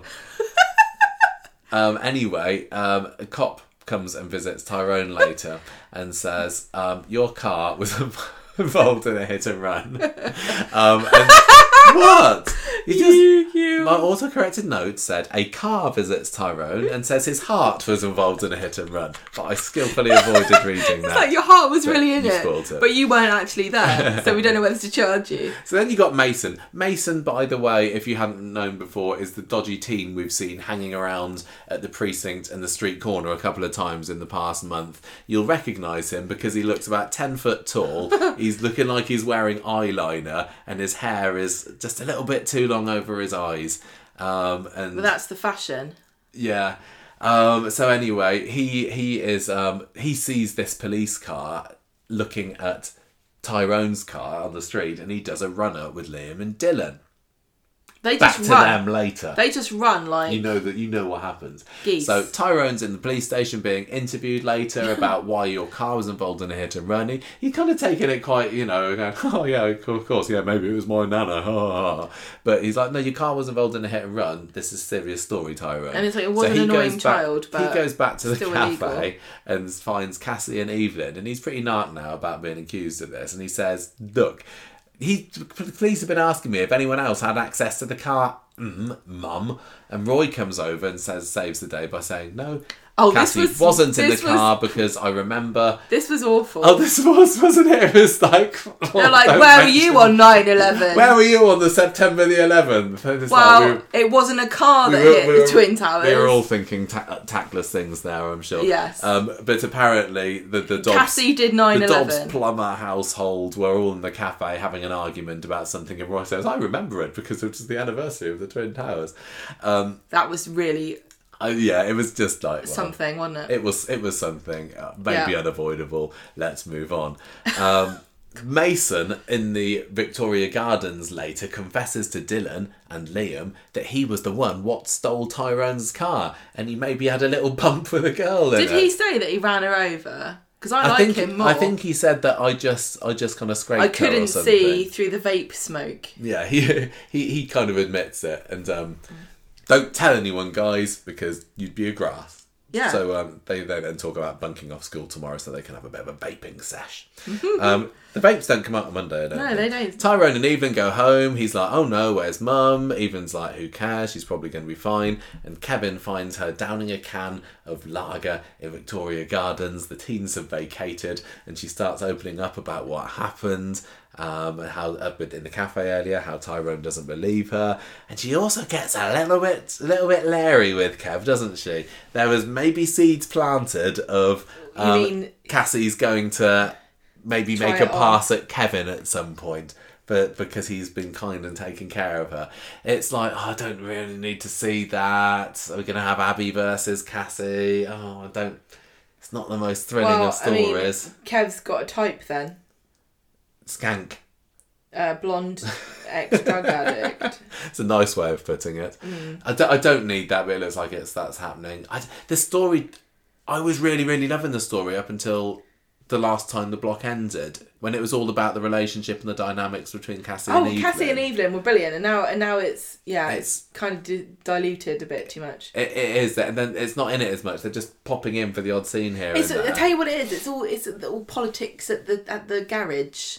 Oh, who's I just- who's got the keys? Cassie's and- coming across as unlikable, and Claire Sweeney's doing a very, very good job at being unlikable. But I'm almost and are we going to get the contract? I don't care about whether No, I don't care businesses win a contract. Um. Anyway. Um. Oh, I've got a note here from a different story. I I remember that later on. Back in the flat, Gary um, is trying to ask who this new character is that was making fun of your inhaler earlier on today, son. they cast a new thug they cast somebody? because I was Is the there thug. a new troubled teen on the block? Because um, I need to do his induction for I was once him. I need to ask him when Weatherfield County was formed. Indeed. And Liam says, no, he's fine. He's just a joke. Um, I don't care that he was making fun of my asthma. Over at number six, Stu's updating Yasmin about the whole car situation. He's like, oh, yeah, it was definitely Ty- Tyrone's car that hit Eliza, but we don't know who was driving. Never mind, eh? Says because there's an absolute complete lack of any kind of urgency or interest in in the idea that somebody might have There done was it a on bit. What's much more important so. was that Dom's coming round for tea tomorrow. they don't. They're like, what shall we cook Dom for tea? Yeah, but this is when Stu says to Yasmin, Dom's actually a bit of a wrong end because he tried to buy Eliza. No, was it the other way around? Sell Eliza. Sell. I always get? I always get those two mixed up. That's why I never you never see me down the stock exchange. so um, end of the episode. Kevin gives Cassie a kebab. He says, "Come and stay at number thirteen because Abby is very helpfully standing staying at Wendy Papadopoulos's house for, the some night with. Alfie. Remember him." To be I hate- fine. he's like, I hate And she says, yes, please. and then we get to Tuesday when the storylines kind of separate out. I hope that Wendy's looking after that precious baby, Hmm. spawn of Imran. Well, she's back after a day, isn't she? So maybe she doesn't do that Abby a job. is. Yeah. Right, vape alarm, Gemma. Talk Oh, doing this? This is another. Yeah, you are doing this one. I thought you were to do all of them. No, All the mix together. I've actually got thoughts about this. All right. Oh, do you? Oh yeah, I thought. Yeah, yeah, You what? yeah. On Tuesday. I have feelings about teens and vapes. I think it's great. I think they should do more of it. Liam is rejecting Gary's offer of a lift to school, and Sean finds them all at the bus stop, and they haven't left yet, and they make some excuses because they're what a bunch of donuts. They're they're planning bunking off, but they go to the they wear their uniform at the bus stop. yeah. They're not very good at hiding, are they? Anyway, they go off to the precinct to start vaping. And Liam's like, "Oh, I don't really like it, but I'm I'm saving mine for later. It's not a donut. I well, You like the word donut? I do. I've, got, I've gotten into word donut of the mode. minute. So um, Liam's like, maybe I will have a lovely taste of this delicious vape. Starts coughing, spluttering, has an immediate asthma attack, so that everybody at home understands the dangers. Yeah, Of of teen vaping. vaping. If you have asthma. Don't do it. At the hospital later, Maria's. I love this. Maria's like, I can't believe I could. This my laissez-faire approach to her parenting is not paying off. Why are you vaping? You in your condition and skiving off school. Who gave you this vape? She's like she's all set to march down the school, isn't she? For She's them like, not, why are they not keeping better look on Why are they selling the vapes in the tuck shop? um, also, this is you know she's a counsellor. She can't have a kid. Very true. She's probably seen. just worried about her own. Um, What about my image? You Yeah. didn't think of that, did you, Liam? Yeah. Gary guesses it's this guy he was hanging around with, and uh, Liam just confesses that it was Mason. And Gary, for some reason, knows all the scallywags, and he's like, yeah, "Oh, on I the know." Paul Robeson estate. Wh- What's the name He of this? probably has got. He probably I was sold him. knocking him up for um. Yeah, Uh, what's he? What's They're he doing? gra- Loan loan shark. I, lo- I loaned him a load of money so they could send their granny off to Ibiza Yeah. to buy drugs. Um, yeah, they're they're bad uns. This this family. just. Ooh. Oh, Maria storms around number 11 to have a go at Sean about Liam, and he hasn't obviously told Sean uh, that, that he's done this, so this is a surprise to Sean. And she also tells Sean that she suspects it was Mason that gave everybody the vapes. And Mason's there with Dylan, and they're both denying it. But Maria's like, I know, oh, you'll not get away with this. And I'll tell you what, she is tenacious. She get the bins sorted out, she can get you sorted out. So Dylan's in the doghouse. Maria gets home, tells Liam he's in big trouble. He's grounded for a whole month. This doesn't last because he's allowed to leave the house and also have visitors. I don't know what they think being They did, grounded they did bring it up. They just. she and. Gary say, right, Don't stay away from Mason. can't carry through. And then Maria. Liam gets a text message saying, snitches get stitches. I thought kids these days would have had different, more imaginative and interesting way of No. doing that. But no, we haven't moved on from that. On Wednesday, Liam's pretending he's ill so he doesn't have to go to school because he's scared of those stitches that he was warned about. and they're skeptical, but they let him. They let him off. He's supposed to be grounded, and they're letting him bunk off. Yeah. These two are idiots. Dylan and Mason meet up in the cafe. Well, he says, "Oh, I still. It's because of my asthma attack the other day. I'm still, still can't breathe very well." Mason says Liam's a weasel, and I can't believe they didn't say he's a weasel, like weasel. A weasel, weasel. weasel. With all this wheezing that he's doing. Yeah. Um, and he says he's going to get him if he blabs on us, and Liam's not happy about this. No, Dylan would be the one that wasn't happy about that. Yes. Mason and the other tall teens all make fun of Dylan for having a gay dad in the precinct, which what a bunch of assholes they were. I know. It was um yeah, they, they really ripped into him, didn't they? And uh, Dylan, Dylan, you know, why is Dylan hanging around with these people anyway? They, they've just heard that Sean's not a very popular character. They're just they're just joining in with all They're the like- other Sean bashing yeah, that D- goes D- on. Dylan's like, yeah, make fun of him for being gay. I'm just glad you didn't bring up that everyone hates him and thinks he's the worst. I'm going to stand up and say again. I thought that Anthony Cotton did a good job this week, and I have been consistently positive I kn- about the character of Sean since the beginning of this podcast. That's my You have unpopular opinion. I think Sean is a great character. I really enjoy him. Um, Anthony I think Cotton's g- I think he's funny. Um, and I think that, and I really loved the scene. Was it that episode? I can't remember. Later on, when Sean tears a strip off of Dylan and and has to act as a as a telly offy dad. I think he did a great job. He's off for the telly. I don't I don't Yeah. care if nobody else agrees with me. I like Sean. Good for you. Well done. Mason tells Dylan he wants to get some booze from the pub to take to the party uh, that night, and then Sean comes along and says, "Dylan, get home. You're grounded." And Mason's laughing at him as Dylan gets taken off. Then Sean has to go at Dylan Yeah, this is the, this is the scene I really liked. When they get home and says, "Mason's bad news. He doesn't care about you. He's leading you astray." And Dylan storms out of the house. He kind of brings up the fact that I've, I've looking after you here. You're having such a terrible time in London. That's why you're living with me now, and you never ever see your mum. I kind of abducted you, and you're you've been a character in this program for what three years now, and you've I've been so protective a father of you this past three years. Yeah. Not even let you have a storyline. And now look at And you. now- You're yeah. right in the middle of a teen vaping storyline. Yeah, so I take my eye off the ball just for a minute because my 'Cause of the drama because at the work. drama at work at the pub. I'm unemployed. and the next minute you're vaping at And now you're from a broken home, and now you're vaping. Right, so D- Dylan storms off and shows up at Gary and Maria's house. They're not very happy to see him after everything that's happened, but they let him let him see Liam. And Liam and, and Dylan have a little chat, and Liam tells Dylan he doesn't want to be Mason's mate anymore. And Dylan says, I don't like you, you're a loser. and then leaves.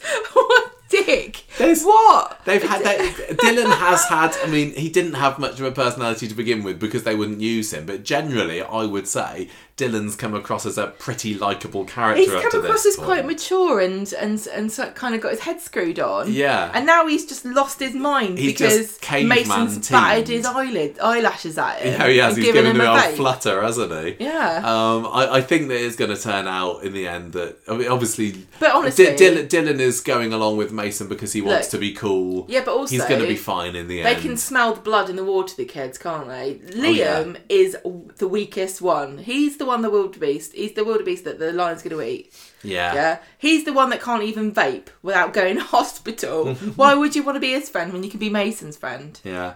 Mason You've got to could- think about it. Yeah, I, I, I, I don't. I, I, I find the the dynamics between these three just kind of unbelievable because of how massively much older than the other two Mason looks. Like, why is this guy hanging around with them? How old is he supposed to be? Is he supposed to be their age? Because he's clearly not. And if you the Well, guy Liam, who plays Liam him, and, and Li- Liam Mason look.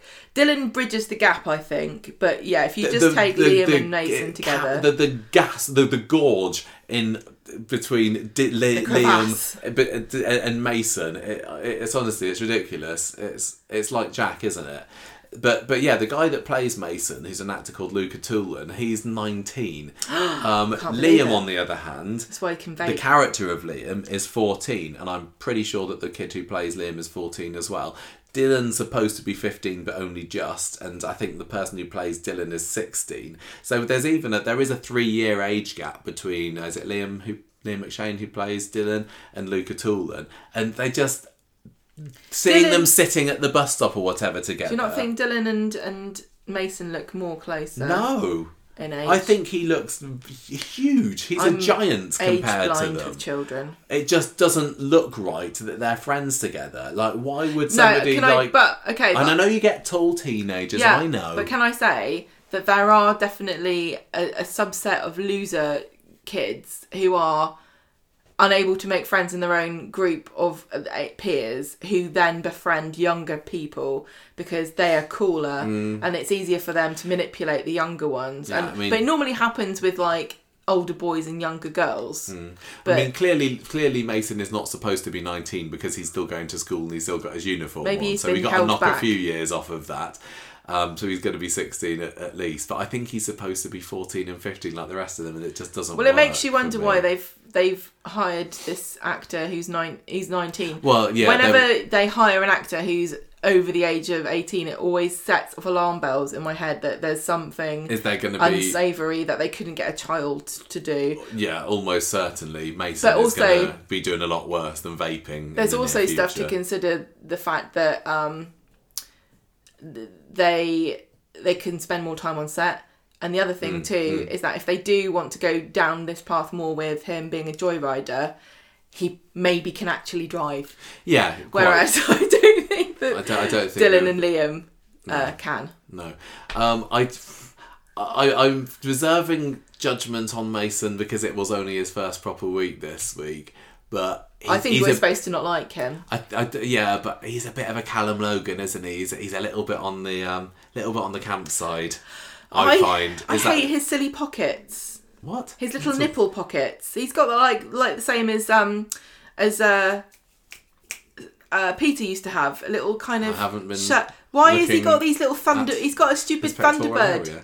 He's got a stupid little Thunderbird jacket on with two little flappy pockets right on his chest. It I- just looks dorky. I just I, I'm finding You're a dork, I'm finding his portrayal gonna be you. just a little bit camp at the moment, and I don't know whether it's supposed I to think be. I think it's in the grand tradition of Corrie villains to be a little bit camp. Oh yeah, I, I know. We, will, We don't we'll want them to be really I- menacing, I, do we? I'm not overjoyed at the idea of these together because Dylan, I'd like to like honestly because I think that the character, the actor who plays him, is actually really, really good. I also kind of like the fact that he was just a little baby when he was in Coronation Street at first, or a toddler maybe.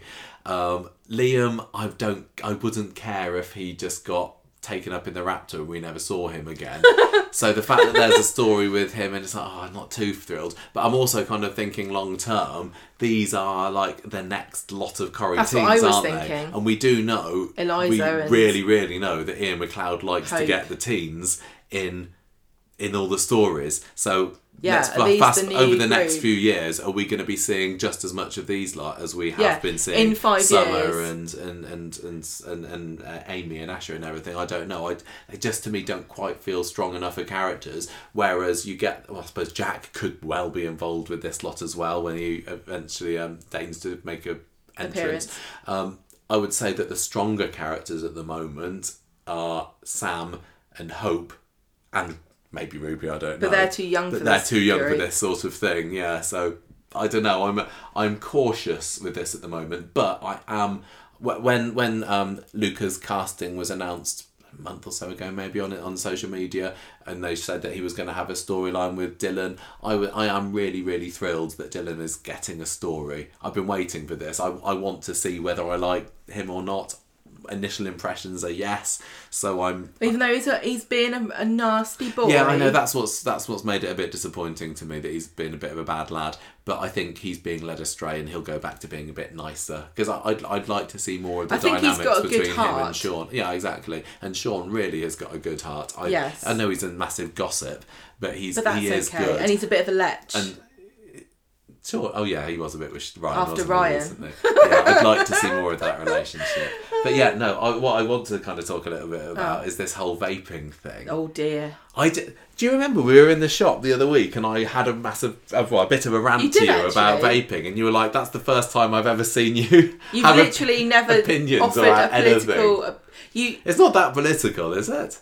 I, well, all right. What? What should I? Yeah, you've I never just- offered your opinion about anything to me ever. No, I really, really, But you suddenly turned to me and you were like, I really don't like how clearly aimed towards children Yeah. these vapes are, Yeah. and. I, I, I've- I've got nothing original to say about it, No. but I honestly, truly think that they are massively preying on children. Yeah. We we don't have cigarettes on display in uh, in the shops now, which is great. But these have replaced them, and they're even more garish, even more alluring and attractive, and saying, "Come and buy me." All the flavors that they have, all, All the, the bright colours. colours, they are so so clearly and flagrantly and blatantly and unashamedly Yep. trying to ensnare a new young audience that was lost when cigarette smoking was on the decline. But it's not just that.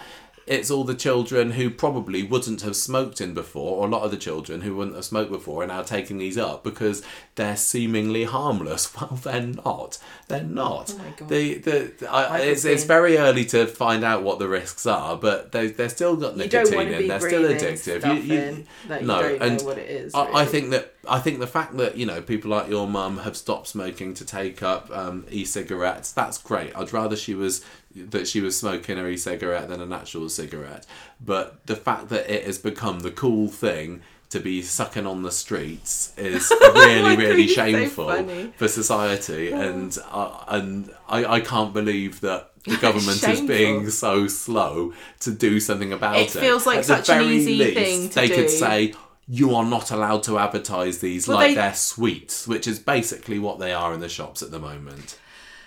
My my problem is the disposable ones because it's a massive waste of resources and Yeah, I mean, let- toxic even chemicals. that.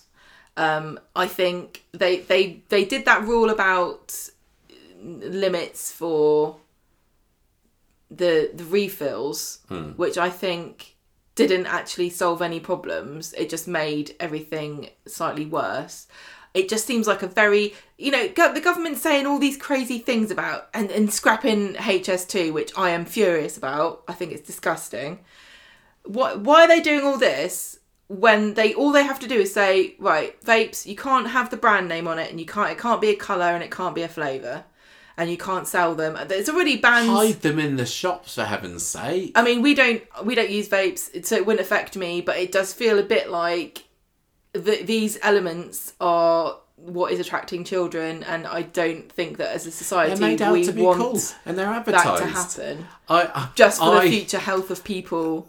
But again, it's none of my, my business. When you get to an age where you're allowed to have them, that's fine. But like like we know somebody whose relative about five or six years ago explicit her explicit job was to market vapes to children. That was she was employed by a vape company and and she it wasn't a secret. I mean, they didn't write it down on a bit of paper or anything, but she knew that was her job. And I don't know, as far as I can see, she and her colleagues have done an incredible done a very job. good job.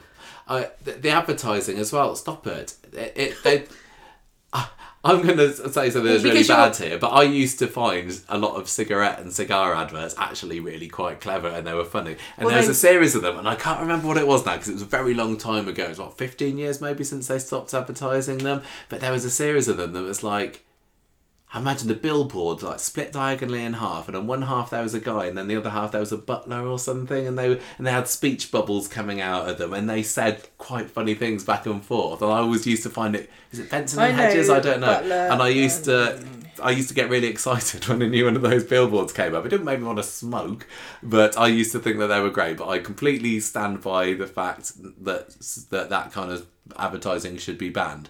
And this, eh, oh, Well, listen, you know what I said. Honest- you know what I said so- about oh my God, what I said about banning the flavors and the and the colors and the brand names. That's not necessarily what I think, but that is if I, if you asked me how do you stop children from finding this attractive, those are such easy, simple ways to think. How would I? Don't just those three things alone make them put more tax on them. It, it just it feels like there are lots of things you could do that aren't being done and the results are that the amount of children who are doing this like you say and you you've got I a different perspective than a lot of people because you're a teacher I don't know what the situation is we with might- you but the- the- the- I don't imagine the you have many school, children. No, but No, you know school but you go you've gone into the the sort of sphere of education because you care yeah, but but I, I, it's ra- it is absolutely rampant in in secondary schools. But uh, I, I, it just feels to me like it's one of these things that in I don't know 50, 100 years or whatever time we're going to look back and go, Mm. how did they not see this happening? What a massive mess up this was. This is the most ridiculous thing. I can't believe that they were so blatantly allowed to do this. Well, I mean, if, I just quickly Googled and I found a website, rcph.ac.uk. Uh, more than one in five 11 to 15 year olds have, have used vapes in 2000. So I would have thought it'd be And- longer than uh, more than that, to be honest. Um, Uh, so moving 11. away from that and back to no, sorry, 2021. okay, um, in Coronation Street, I think that it's interesting that they're tackling the idea of children with vapes, but the problem is it doesn't feel like that's what the story is. The story is Mason's a big tough guy and Dylan wants to side with him and Liam's being sidelined and maybe Dylan's going to be forced to bully Liam. Uh, bullying storylines at school, we've had them many times before. It's not going to be a story about selling vapes to children, which actually I would prefer to see. Well, I saw some people criticising this and laughing at the idea that Liam would go to hospital immediately after having used a vape once. I don't, I don't. know. I don't know. I don't. I don't know. I oh, you know. I've got my my thoughts about this, and I don't really know a whole lot about them. I, it was believable enough for me. I, don't, I didn't really care. Um, the, the, getting people addicted to anything is not is not great for them. Unless that thing is Coronation Street, in which case it's perfectly healthy. But you know what I mean. I'm just saying, like, if you can avoid being addicted to things, it's I would definitely recommend it. Um, it just makes life easier. Right, Gemma, I, um, I'm afraid to say that it uh, falls onto you to uh, do This the is why- storyline. This is why I was mad that you that you. I thought you were going to read all these yourself, and then I would swoop in at the end and talk about fun. the Aadi storyline. Okay, No, right, go right. On Tuesday, Stu off. Oh my god. I just can't read this. who's story. Freddie again? Freddie the, oh, the dog. dog. Okay, this was weird. This was totally weird. what happened here? He's like, hey, Roy, I'm going to take your dog because Eliza might like. Oh, I've got a bit Scottish now. Oh, let me have your wee dog. Hey, yeah, wait, doggy. Sorry, everybody. I'm sorry to everybody. So Stu takes Freddie for the day. Roy's got his hands full. Don't ask questions. Yasmin comes home later and she sees that Stu's plan to use Freddie to win over Eliza, and tells him he- she can't manipulate her. She has to decide herself. So you then can't just buy a is dog. not in the story And then he just kicks him. What he that? just boots him outside. Yeah, Like, he goes out out of the orangery and punts him over the fence in the direction of uh, Roy's rolls. Bless him. Dom Not brings. that far. You might be able to do it if he wound. I bet he- you could kick a dog from, From Yasmin's garden to, to Roy's at least Rolls. over the fence. Yeah. We'll do, next time we go to the set, we'll try and we'll let see if they'll let us do it. okay. Dom brings Eliza around, um, but she's only to pick up her stuff, and uh, and he's also tells them that he doesn't want Eliza to stay over for tea anymore. Oh, So obviously Stu's uh, d- bereft, and they have stern words together. And um, Eliza gives Stu a big hug and leaves with Dom. So Stu mopes in the orangery, going, "Oh, I shan't kick that dog now because I ain't got any friends at all." Oh, I wish I'd had the doctor stroke.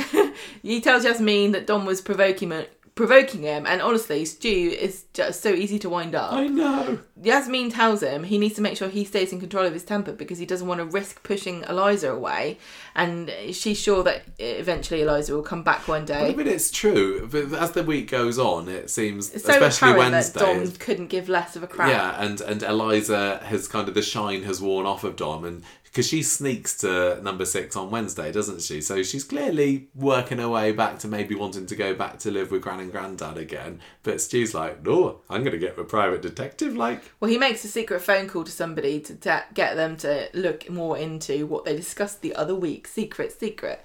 On Wednesday, Yasmin is pleased to hear from Stu that Eliza's coming around later, so she does pop round and they offer her shepherd's pie for tea. And she's evasive when um, they ask her when Dom's picking her up, but it turns out she hasn't even told him she's there. And he swoops Shocked in and he's that. like moaning at them and they're moaning at him and then stu goes off later and has a secret meeting with a secret private detective I did write private dick originally, and I changed not. that. it's a lady It's a so it can't be a private dick No, it's a...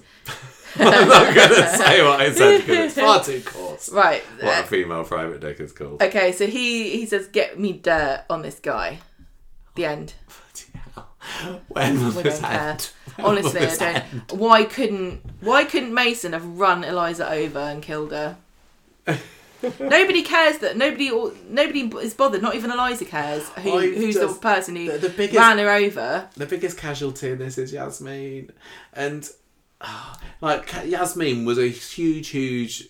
Um, we really loved her for the first few years of the show, and and the Nazirs as a whole weren't getting a whole lot of praise, were they? But we were like, no, we they're not bad actually, and Yasmin is the best of the be- of the bunch. And then she gets the wonderful storyline with with Geoff.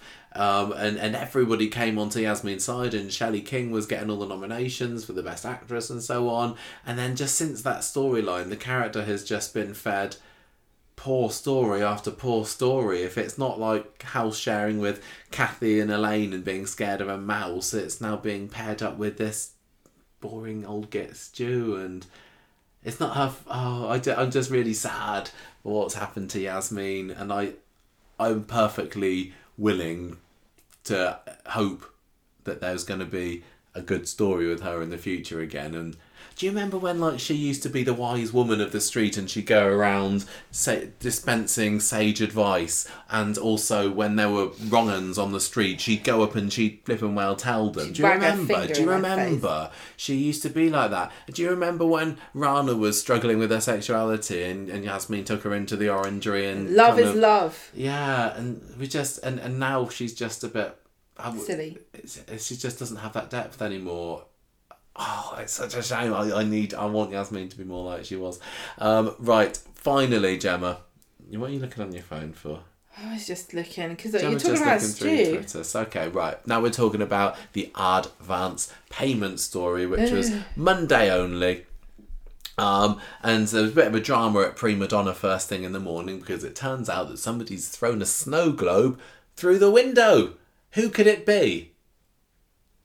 I don't know. It's Aadi. It's Aadi. Oh, this wound it's me his, up. It's his um, snow globe that apparently he got from Paulton's Park, and Asher Oh, it's a hoot recognised it. Huh? You said Chester. You said Paultons Park. It wasn't. It was Chester Zoo. Was it? You've written Chester Zoo. Oh yeah, sorry. Yeah. Paul, why would they come to Paultons Park? No, no, that's a very good point. So um, anyway, um, so oh no, Aadi has thrown this through Right, the I don't get this. This baffled me all week because why was everyone okay with the fact, and why was Aadi? Why did Aadi, Aadi think this was a, a really ingenious way of getting back at his dad to throw a snow globe through a window? Ardy is not an He's not ingenious an- anything. I think he's just a I know, but dumb. he's surely he's more mature than thinking he can just throw, and then he gets offended when he gets in trouble about it. Like it was Mm. yeah, I think that he is supposed to. He is supposed to be a bit dumb and, and thoughtless, but I think This you're right. I think of even doing this is a. I, I- I don't think that he would have done this. I think he's smarter than this. But anyway, we, we get a few scenes with him and Courtney a little bit. She's in the doghouse because um, she didn't tell Aadi about Dev trying to bribe her straight away, but they soon make up from that. Hurrah!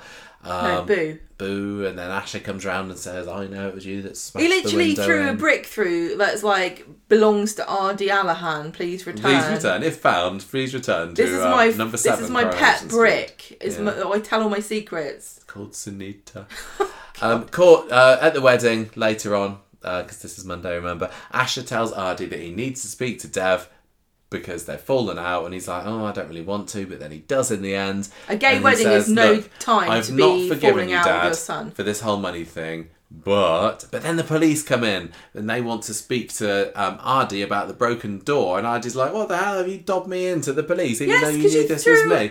Turns out later it was Chesney, and he needed a crime number, so you Yeah. know, he was just doing his And and civic Dev duty. and Dev was mad at, at him. I really enjoyed the scene in number seven later when the police officer comes round and Dev's Oh, trying yeah. to worm his way out He's of trying it. to bribe like, him. Hey man, you don't wanna don't just gonna drop the charges, you know, you're a dad yourself. Or I can't remember what he was saying. Well, he's but- like, oh, you could. Oh yeah, he was. To He was saying you can have a free kebab at See, and- place. It always works on Craig. Yeah, yeah. No, not not Craig anymore. Craig would be able to resist temptation of a free kebab, I don't think so. but uh, not not. I think you can work it into calories, Michael, if you're going to go for a run later. Anyway, the police go. He says he didn't report Aadi. As I said, it turns out that it was Chesney. Um, and Asher goes to Aadi's flat later and tells him this. And he's like, I don't care. Dev still tried to pay Courtney off to get rid of her. Still don't like him. And Asher's like, you bloody donut. Oh no, you got me saying it. now. Yeah. Courtney's an old slapper. Uh, Courtney's, Courtney's just, Courtney's just sitting there on the sofa going, thanks very much, love. Um, and uh, Aadi sends his sister away with a flea in her ear. I, I can't I can't imagine what you would feel like if you were Dev or or Asher in the situation, just watching Aadi throwing his life away Mm, what a for this absolute bananas relationship with this really unsuitable. you could have said like this absolute banana of a human being or something She's a banana. She's a banana with boobies. Oh, he thinks he loves her, but Oh, she's such a. he knows that he's, you know, he knows that she's very high maintenance and she's wanted this flat when they clearly don't have the money for it. But um, this story's okay. I can't believe he threw his Chester Zoo snow globe through a window when he could have sold that, got money to get a new flat. Yeah, do you think it's like an old antique one? Well, he could get a quid for it, couldn't he? Mm-hmm. Okay, um, we have spoken too much about Coronation Street this week. That's not hope, possible, Hope you enjoyed this. We had we had some to say. opinions on things this week, which is always good. Um, I'm sure that we're going to get in trouble. no, you always think that, but we don't. I always feel bad. No, we've been good. We've given balanced opinions you've- about everything you've apart from offended vapes. everybody that that vapes. I'm sorry. Got no problem with people who are grown ups who vape at all. No, but if you're a child and you're vaping, stop. Sh- naughty. Mr. You know Dodson it's says. naughty. You shouldn't be doing it. And if you're and if you're advertising them to children as well, just don't do it. Just stop it. Stop it. Um, right. So, who are we giving character of the week to? the vape seller. I think it's not going to be Dom. Not going to be on this week. I'm gonna not gonna say it's not going to be Stu. No, Um, it's Freddie. Okay, right. Um, oh Billy. Billy. Billy. It's Billy, isn't it? It's Billy. standing up for what he believes in. Went I loved his- watching him this week. I loved him at the wedding on the church. Um, went on his crusade. He he stuck his neck out.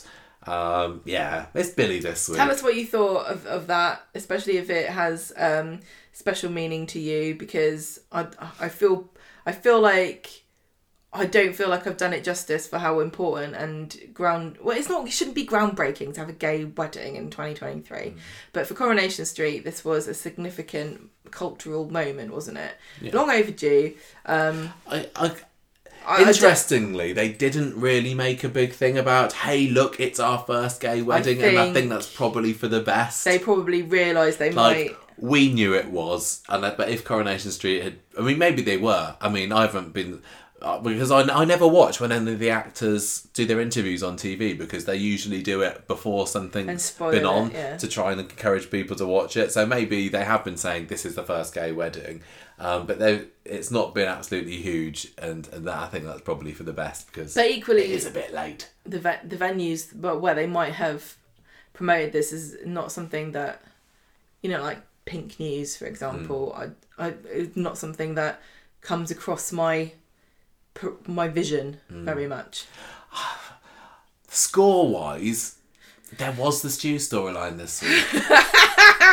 the team stuff was okay. Like I, I really love to give this one a four, but I don't know whether it is one. well see right so so the the va- the the kids stuff I do wonder whether I would be more interested in it if it was girls because I you know we've spoken before about how you naturally have more of an affinity to people that are like you. And so these teenage boys i mean i never knew any teenage boys. Well I, i've said this before on the show. I was went to a girls school. I didn't really know any boys till i went to college. I don't have any real I never don't really ever think i've spoken to a teenage boy for any length of time. So to me i, I don't really uh, find them interesting or uh, what's the word i don't have any Yeah, not engaging. Infinity watch, to yeah. them so Infinity. affinity. um, if it was all girls or a mixture, I might find it diff- more engaging. It's just the I fact guess, that it's, trying to say. there's a mean bully storyline. It feels a little bit of a well trodden road. But I will and we've got say- a new Corey Brent already. I don't think it is that common on Corrie to have just a boys story, just a teen boys. I think it's more No. they, they do focus more. Well, on the recently it has been more of the girls, Yeah. hasn't it, with Summer and Asher. But you know, and, if we and we we just recently did Candy Stowe as a character profile, and the the story is very fo- focused. That it was to her, Jason, Todd, and Candice and Sarah, Hmm. and so that was more of a mixture then, wasn't it? But I just feel like they were focused more on Sarah and Candice in that era. Um, the the Stephen storyline this week, I'd, li- I'd like to have liked more, but there were a few too many jumps to conclusions It and felt massive like coincidences. acceleration time. Um, it was always great to see Jenny, and I love to see Jenny happy. I think, Don't think as, it's gonna as happen. great as the wedding and the fallout of the wedding was, I think I'm going to go back to my old reliable. And I, I need, I can you just do a really bad week, Coronation Street, so I'm not going to get scoring it three out and a half out of five again. Give Yeah, me a, a three and a give me half, a, innit? give me a three week, Corrie. Give me a two not week. to, not next week. It's just it's a it's a it's a It's okay, It's but fine. I just need more to just get it into that fourth category. Next week, I'm really really hoping that this is not going to be a three and a half week. So I am giving it Mm. um I'm giving it three and a half tea mules out of five. Which is Oh, Jenny yeah. in Thailand with her Jenny tea bags sewn sewn into her coat. oh dear. What about you? Well, see, we really, really enjoyed the Billy storyline. Um, but like you said, it really got let down this week by Stu. And that. But that, that wasn't a huge No, part of it, but was it? I can't. I wanted to give it a four. Hang on a minute. Did we talk about the Cassie storyline? I don't remember. Did we just skip over Cassie? Have I actually got notes for Cassie? Have I accidentally pasted over Do, I them? think did we put them all together with the? Vape, Papa Dom, Oh no! Cassie come home.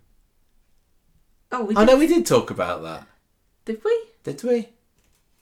Uh, No, we did. Because we Nothing said really September the happened. eleventh, didn't we? yeah, but Nothing that- happened. We did mention it because we talked about her sitting on the bench.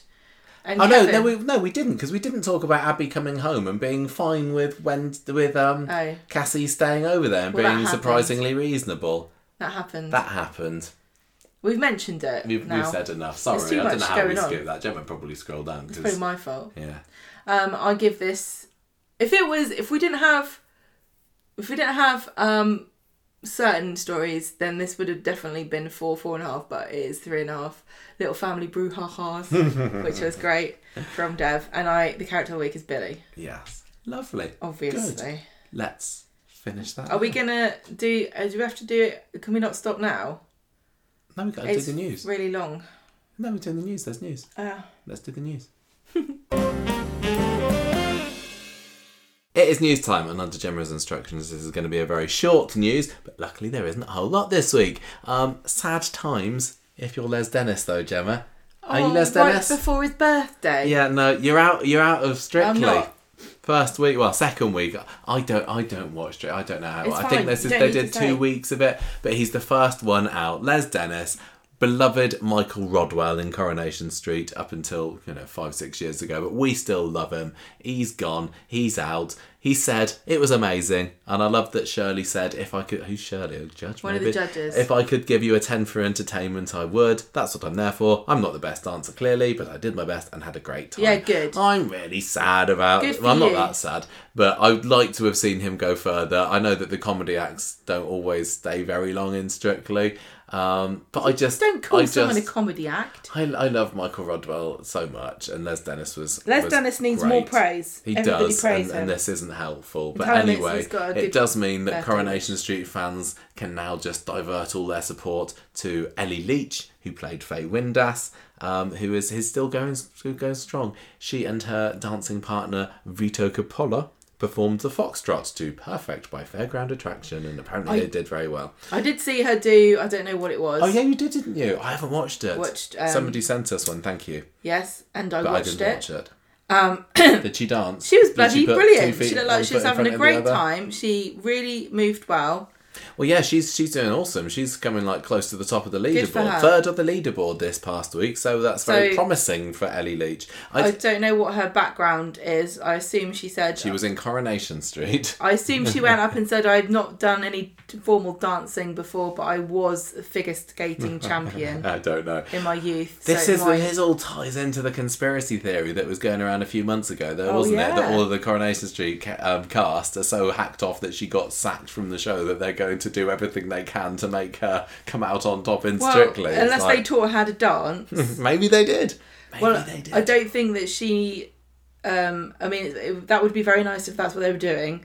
But I, uh, the, my impression I got of her performance is that she doesn't need any help because she's actually very talented. I'm very, very glad to hear it because but um, you know, I didn't watch any other dancers. Yeah. Um, yeah, so she, she religion. came third. Les came bottom. He even got a 2 out of 10 from Craig Revel Horwood for his last dance. So, um, Well, Craig Revel Horwood so was the evil queen in the I know he Um, did the local panto last Panto, year, he? not last like year, darling, uh, many years ago, and he was, Was absolutely Lost track of time. spectacular. Um, anyway, good luck, So Ellie. he probably knows what he's and talking about. Les, at least you're out before your birthday, and you Yeah, get to have a nice, nice time with your family, don't you? Um, speaking of um, celebrities doing things that aren't acting but get voted Yeah. for, Ryan Thomas is doing Strictly next year. Ryan, who played Jason on Strictly Coronation Street. Dancing. Oh no, not Strictly. Dancing on Ice. Strictly I get these confused. Dancing on What Ice. is he doing? Is He's he doing doing? Dancing on Ice. Yeah, he's not doing I Strictly next year, is he? Because Strictly's happening right now. I don't know. I've I written literally Strictly in don't the know. notes here, but it's not. It's Dancing on Ice. They're all They're the all same to me. They're all the same. But I know that a good proportion of our listeners do enjoy these programs. And also They're just not the necessarily for us. Um, anyway, he's going to be strapping on his skates and being the next. Um, uh, I don't know, Anthony Cotton, Brooke Vincent, Jane Danson, or Molly Gallagher, and hopefully doing Coronation Street proud, even though he doesn't in it anymore, by skating up a tree. I don't know. Um, What? Anyway, know. it was reported a couple of days ago that he was going to be in it, and a source told the Sun that he has a big personality, so we'll make cracking reality TV. He's he's officially given up on acting, I think, hasn't he? He's more of a I'm going to be on a lad and go on lads things and being filmed for That's TV, what I'm doing. laddie documentaries. So um, Oh, he's he's making a way better job of it than I am. Yeah. I haven't had any gigs. anyway. That's where our support will be. Go- there isn't been anyone We don't- else, we're has not- there? yeah, Oh no. Claire Sweeney. Claire Sweeney. yeah, sorry. Claire Sweeney's still in Coronation Street, so she's on number one. Ryan Thomas is Sorry, on number Ryan. two. If you want our full support, you've got to come back as Jason. I would love, love, love to have Jason back. I want to see what the dynamics would be between Jason and new Todd. And it'd give Eileen more to do, wouldn't Give it? Give her somebody well? else's pants. Grimshaw's had such a really great family dynamic, and it's just been kind of diluted a little bit. Maybe they can recast. Jason. No, And I suppose they could. It Yeah, they Todd, could do. I mean, we were like, no, they never recast Todd, and then what Where could they, find? do? I mean, Jay, yeah. Look, we're waffling now. Okay, um, number three. Um, if you are going to the Coronation Street experience in the next month, then you are in for a festive treat because it's going to be all Christmassy on the cobbles. It's odd. It was no, not. It's a little bit different to the usual because normally at this time of year they'd be all up on Coronation Street, wouldn't they? On Coronation Street, the tour. Um, but this year it appears they're not doing that. Um, usually they like get some past villains and things to make appearances. Maybe they still will around Halloween, but for the time being, if you go there, it's going to be all Christmassy because, as we said earlier It's in Christmas. the podcast, it is currently Christmas in Weatherfield, and they're doing all the filming there, so you'll be able to see ooh lights strung up, um, Christmas Kabin decorations, and I all thought you were going to say the Christmas cabbage, the the Weatherfield Christmas The cabbage. traditional Christmas cabbage of Coronation Cabbage. Street, yes. They don't have sprouts. They like to go big in Weatherfield. Yeah. Um, so the next four weeks, have a good time. The Star Tours are still going all the way through this month and next, I think. So um, spring for that ex- extra send ten us some pounds. send us some photos Whenever of you go, can you tell us if you're on the tour who the star is? Every please? Saturday and Sunday, Michael I try and spends find so out. long. No, I don't really. You do. I just look on TripAdvisor and hope somebody puts a review up to say we met X, Y, and Z. I hated meeting. I know one of them last weekend was Colson Smith coming out of the police station, but I don't know if I know the other one actually. I'm just really curious to see who's signing up Yeah. for it and who isn't. Um, Corrie Press Day was there on was a Corrie Monday. Press Day on Monday this week. It was all about next week's big event. Couldn't come because I was ill. We were invited. We couldn't come because Gemma was ill, but also, you know, it's in Manchester and we're in Southampton, so and they quite scrapped difficult. the high I- speed rail link. Well done. I was I- Stupid government. Before Gemma had her um, little trip to the hospital earlier this month, I was really, really trying to convince her to go, wasn't I? I was like, "Go on, Gemma, go. You'll really love it. I really- Have a good day." And you were like, "Oh no, what if Iain MacLeod sees me and he thinks Yeah, that what if he I'm too mean up? about Coronation Street?" But I really, really wanted Gemma to go. I don't think you would have done. I think you would have Um, persuaded me. What the- do you? Yeah. Oh, don't say that now. Would I really? I can say what I like now because it's Ah, impossible. But there was also on Sunday night there was a there was, Coronation Street extravaganza at Hope Mill Theatre as well, which had I should have gone to Dame. Maureen Lipman, Patti Clare, um, Shelley King. Um, I think the Flanagans were there. Um, not Helen. Um, and also Jamie Jamie Kenna for some reason I think was comparing it, um, doing some kind of artsy fartsy acting thing. artsy farts. Sorry, I don't know much about it. Um, Lovey dovey. That would have been great to go to, but yeah, the press day. Um, I've not looked into it too much, obviously, see what because there's probably very spoilerific. But I did see there were donuts with pictures of Stephen Reid on, and they had popcorn packets with pictures of Stephen Reid on. Love if you work at Coronation Street and you've got any spare Stephen Reid popcorn packets, you, Um, you know our you know- address. you know where we live, them. and you do know that we want those. I love Um, Stephen Reid. Just saying, it's Gemma's birthday this week. She might It's like gone. those. It's been, it's been, but you know, you When can was get it my related. birthday? Your birthday on Monday. Oh, it It's was only a this few days week. ago. This press event was on Gemma's birthday. It was. They probably would have made you a Stephen Reid birthday cake, Gemma. Do you think they would have made uh, Stephen Reid crown me the birthday queen of Anyway, Weatherfield? so um, everybody who went, I hope you had a lovely time. I assume you've Oh. I seen next week's. Coronation Street now, and you've got an a load of secrets. Um, Right, okay, but anyway, that that happened, um, and also finally, as well as being the the, um, the the grand finale of the Super Soap Stephen Week next Friday, if you tune into ITV. Um, at 9 pm, i.e., don't switch off after Corrie, don't you'll be off. treated to the Barbara Knox Hey She's 90 anniversary special. Not anniversary, I suppose it's the anniversary of her birth. Um, so, yes, there's going to be Babsy- Barbara Knox special. Babsy K. See her meet Thelma Barlow at a flower show and probably a load of other stuff. And probably it's going to be lovely. graciously accept the beautiful lady flower.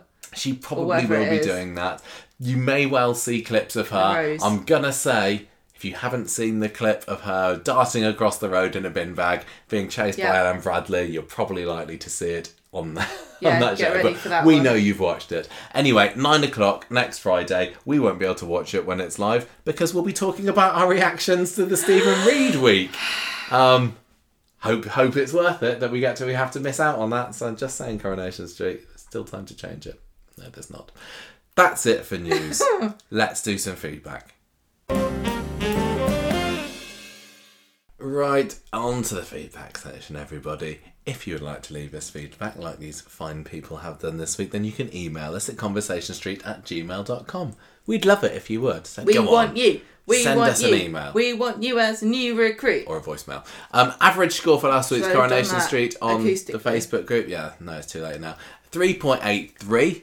Mm. Not too bad. Richards voted it four trustees of charities for women with criminal records out of five. Fiona, three and a half landlines ringing as if it's the 1950s. I think we missed talking about that last week. Just how odd it Glenda. was. Was it Glenda was like, oh, I didn't even realise we had a landline. Didn't realise you had a landline with a very prominent phone sticking on the wall. joking. Um, Pat gave it three and a half Rovers Schmovers out of five, and there were many, many more. Thank you to everybody who votes in our lovely polls. Right, um, Richard um, emailed us a couple of days ago, maybe yesterday, saying, firstly, hi Michael and Gemma. I hope that Gemma is recovering well and she has had a great birthday. Oh wow. You know. Gemma had a lovely birthday. She had all her friends around, and she made lots of lovely Japanese food. Thank you for asking. And then we ate it for the rest of the week. Yes, I'm a little bit sick of it. Um, this week has been one of the show's best in some months, in my Oh, opinion. nice. Oh, more than the three point what, Eight. eight three from Richard. Um, the wedding. Well, no, this is for this Week. Oh no, this is for this week. He's Yeah. talking about. You're right. The wedding and its aftermath were brilliant and movingly portrayed. Mm. I particularly enjoyed Wednesday's episode when a tribe of Billy's congregation approached him and Paul in the street, looking very stern, but had come to offer them their love and support. Mm. Coronation Street doesn't portray people of faith very well usually, but Christianity and all the major religions have love at their core, and it was demonstrated in the practical support the congregation provided in assisting Ed in adapting a doorway for Paul's chair. That was a very long sentence, Richard. Daniel Brocklebank and Peter Ash were superb. That's interesting that you picked out Wednesday's episode as the standout, whereas I felt that it was kind of winding down a little bit then, and, and Tuesday was the highlight for me. Oh, there you go. There we go, we all like different things. Um, Richard also says, I enjoyed having a break this week from the storyline of the pub's rebranding. I just can't invest in this story as I don't believe for one moment it will happen in the long term. I think that's what we're all struggling with. yeah, it's, bo- it's all boarded up, but it's like, what's going sorry. on in there? And when Yeah, what it- are they doing? What are they up to? What are they doing in there? Oh, Well, is it just going to be exactly the same when they take it down? ta-da! We've replaced everything with identical versions. No, thank you, Richard. I forgot an- another very important storyline that we. I know that we almost, well, we kind of missed the Abi and Cassie storyline. The other massive drama this week was um new developments in the Connie and Trevor storyline, didn't we? Oh. Didn't even mention we got two new advert bumpers with Oh, our dear. with our Dolly and dinosaur pals. First, she's making fun of him with a with a filter on her phone, and then next she's chucking popcorn at him. I think you were right Yeah. when you tweeted out they're in an abusive relationship. Those two. Connie's abusing Trevor, and everyone thinks it's funny. I don't. I know.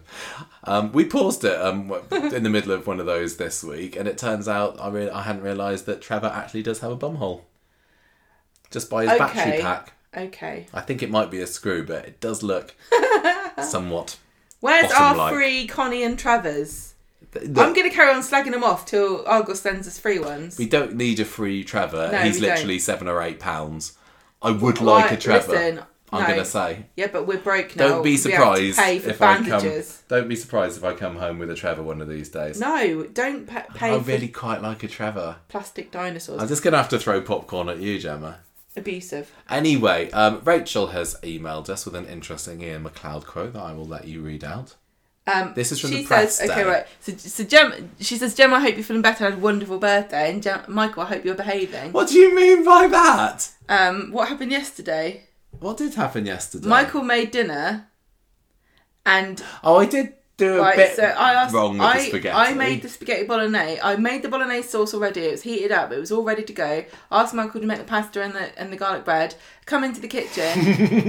he he rushes over Oh to the God, oven, saying, "Oh, I haven't turned the oven on." No, I did turn the oven on. I just You didn't turn forgot the how temperature to- dial. You forgot how to turn the oven on. Yeah, so the, and the then garlic bread was sitting in there for about 15 minutes with just like a light warming it. Yes, and then you and then you rush over to, to drain. First of all, I said to you, "How long have you put the pasta on for?" And you said, "I didn't time it. I didn't know you had to time pasta." I literally think you just keep going until it, you can throw it at a wall. Right, and then you go and take it over to the the sink and, and drain it, and then you say to me, "Have you got a pair of scissors?" And I'm, "What do you want? What on earth do you need scissors for?" There's some over there, and you said, "No, I need them for food. I need food scissors." Food what on earth are you doing? That's a thing. And yeah, and that's not the weird part. The weird part is why you need them. And I said, what do you want them for? And you said, to cut the burnt bits of spaghetti off.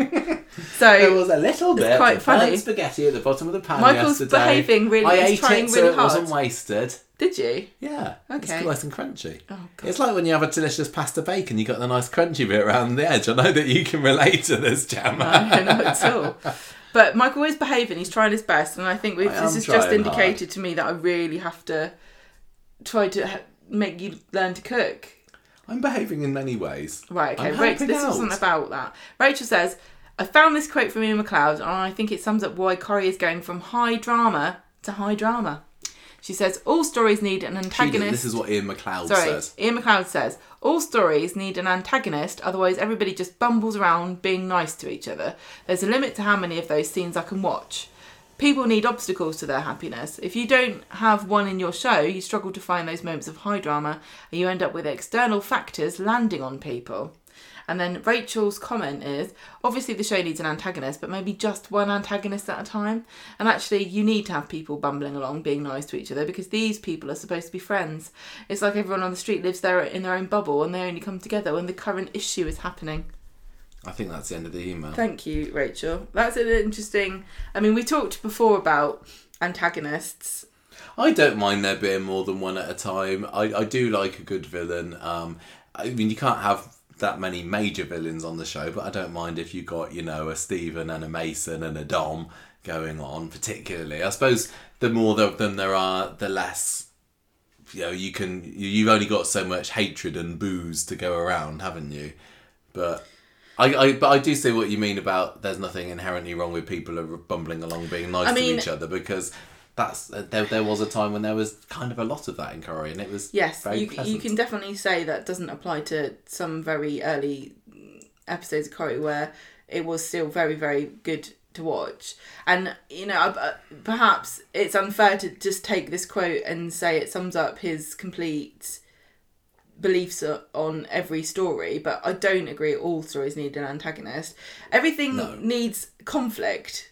I think that's probably a better way of putting the same idea across. You Mm. do you do need conflict, otherwise it's there's no even an anecdote or a joke has a com- has conflict inherently within it. yeah it doesn't need when I'm thinking conflict and unnecessary or poor conflict I'm thinking about the the George and Todd spat at the moment which is just Yeah. coming off as a bit babyish but yeah conflict of some sort but uh, even then Even very simple low people having stakes fun things. can be can be good on its own I suppose yeah, I know, but but if you think have got about three hours to fill a week then you need your villains But you, I'm not saying that. You know, just if you think about some hijinks or funny scenes, a lot of them will have some element of conflict. yeah You know, um, but yeah, Ra- Rachel is is raised an interesting point. I think a lot of people would agree here about um, maybe taking the foot off the accelerator sometimes.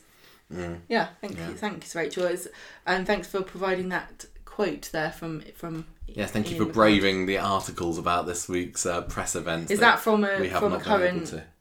Thing? Is it? Yeah, yeah, yeah, Okay. yeah. Right, um, Rebecca. First of all, this is going back to last week's Coronation Street. As much as I agree with the Rovers going back to normal at the moment, I'm struggling to think of a way how it can. I think we need to hashtag bring back Henry here. Yes, I don't think it's happening, Rebecca. I don't. Know I would though. hope he would have told me. No, well, we didn't know the first. we didn't time, know the first time round. and that just adds to the suspense, doesn't it? Because It it, could happen at any moment. Yeah, but I need. Mm. Anyway, although Ronnie still has one of those Newton and Ridley sh I texted him earlier today and he hasn't got back to me. I think we need to. oh, I've said that already. Um, although Ronnie Wait. still has those Newton and Ridley shares, so maybe he might buy into Waterford. I'm still convinced Jenny and Ronnie are going to end up together eventually. What, Oh gosh, I hope Rebecca? not. No, don't I hope speak not. it but to the universe. it could. It could happen. But I thought. Well, anyway, Poor Debbie, if that happens. Yeah, what I've about forgotten Debbie? about Ronnie and his shares. Hmm. Anyway, there's also no way Jenny's going to Thailand. Stephen, on the other hand, could go, but I think he could return at a later date. Yeah, this is like this is exactly said. what you said. You haven't read this before, have you? Remember, Richard and Pat both disappeared and then returned for their final showdown. I loved Rita calling Stephen Steve though, and Jenny saying she missed Johnny to Rita, which Oh, broke yeah. me. So do we all, Jenny. I enjoyed the Rovers lock in, and Asha Drunk was perfect. Also agree with Glenda and Daisy. Um, I also agree with if Glenda and Daisy wasn't at the Rovers, then where would they work? Firstly, Exactly. Kieran. Exactly, exactly. Firstly, Kieran looks so much like Justin. It scared me. Yeah, I had a few people. Uh, I've Who's seen a few people. Justin, Justin Rutherford, nineteen eighty Kieran's. Kieran's Shelley's brother. Yeah, Kieran Shelley's brother looks like They keep evil adding all these thrower. people with these random names. I know, and very similar beards. Um, anyway, uh, she said it distracted, Distracted her, her. from the funeral. Secondly, the punch wasn't needed, like Michael said. It was just drama, although I really liked the sun peeking through the church window. I also like that Paul has now some belief, but isn't fully fledged God botherer, as Todd would say. I, do you think, would it have been good if in the wedding this week there'd been like another sun shining scene just to properly cement things, or have God say, yeah, I am alright with that?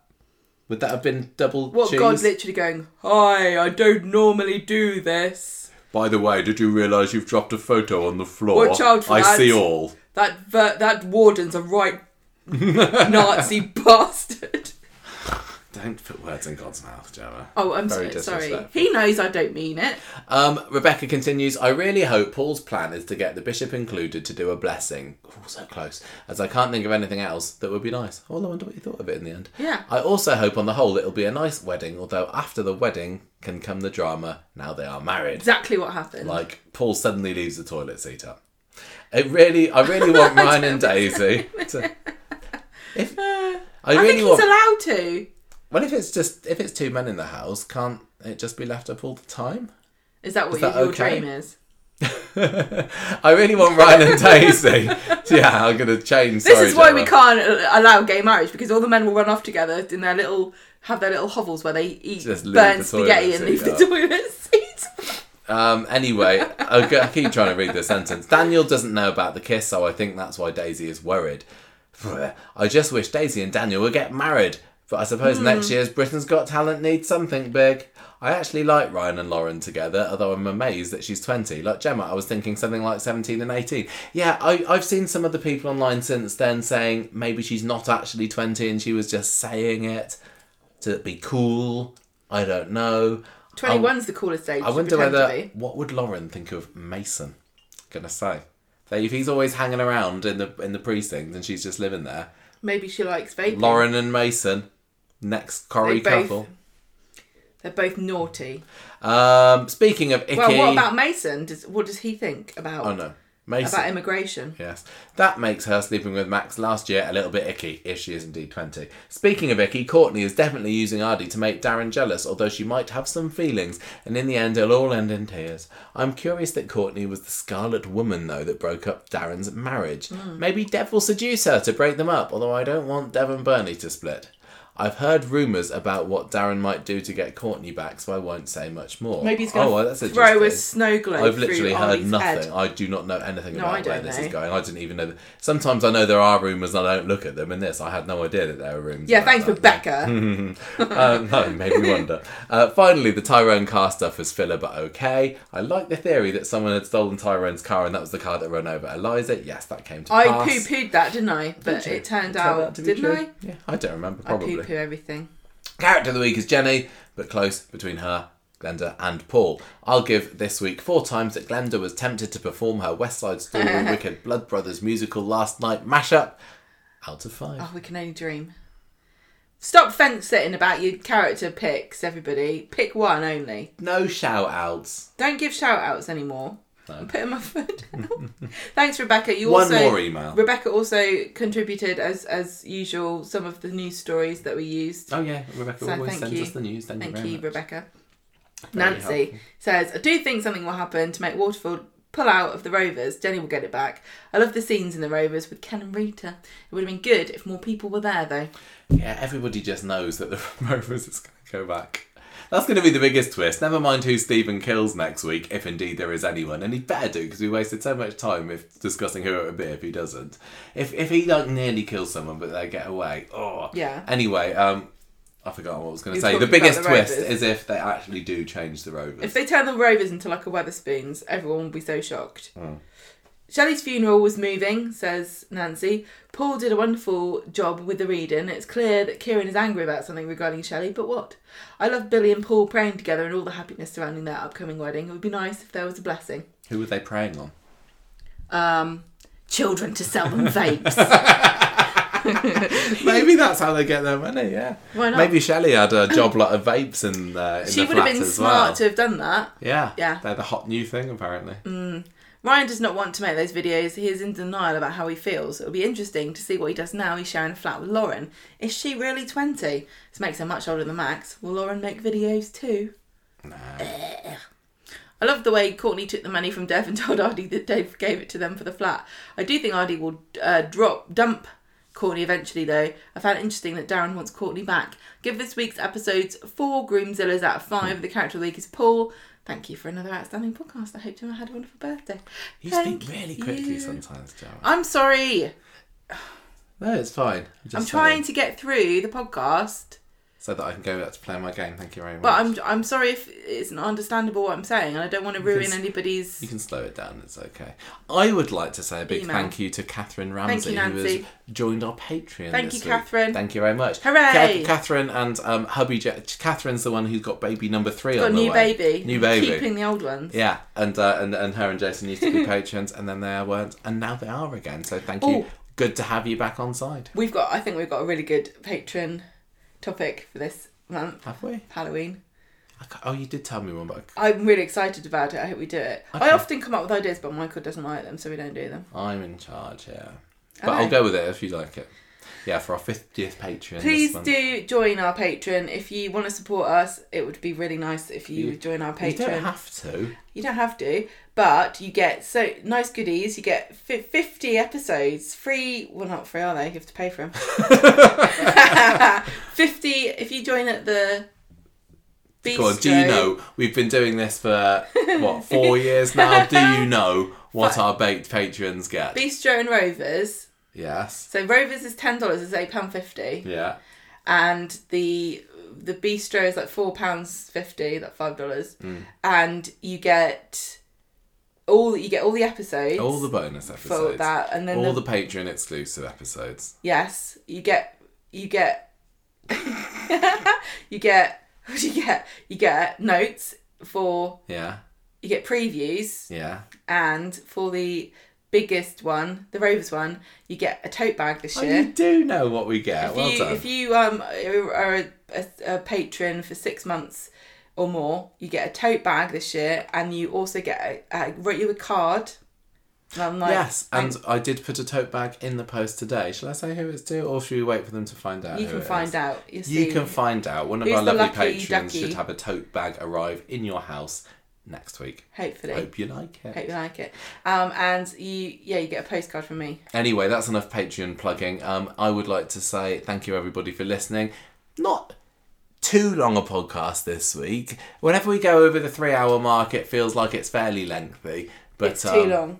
It was. I thought I really enjoyed street. I think that was our best street talk for a long time this week. I had a lot to say for a change and not just this is what happened. Um, if you would like to send us an email, we're at conversationstreet at gmail.com. Give us an iTunes review, that'd be lovely. Please go on. We haven't had Some of you must not must have given us one. Go on.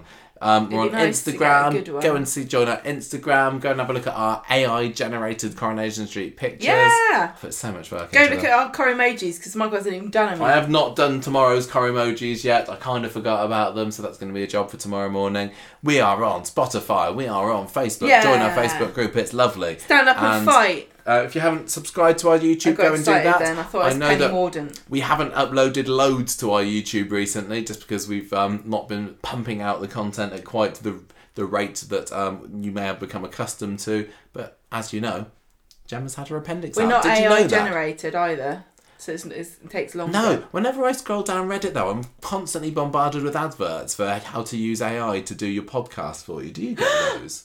You Can you do that? No, not really. I don't think you can. Where's can. my AI voice? Uh, we, we already know that AI does not know enough about Coronation Street. No. Um, anyway, uh, I forgot what I was saying now, so I'm going to stop talking there and say Well, thank you everybody bye. for listening. Let's go. Have a lovely week. Hey, I don't know what we're doing for our bonus podcast next week, but hopefully it'll be good. And I'm very much Yeah. looking forward to whatever next week's Coronation Street may bring. I kind of wish it was Monday, Tuesday, Wednesday because I, I know, just like really, really want know. it. But um, I'm so just- jealous of everybody who gets to watch it with Todd voice on Friday the thirteenth. Please, if you if you do, We do know that some of our listeners are there. I might actually invite um, someone of Invite them, ourselves or to go. onto the podcast to have a chat. If you're going and you want to come onto the podcast to chat about it, please let us know.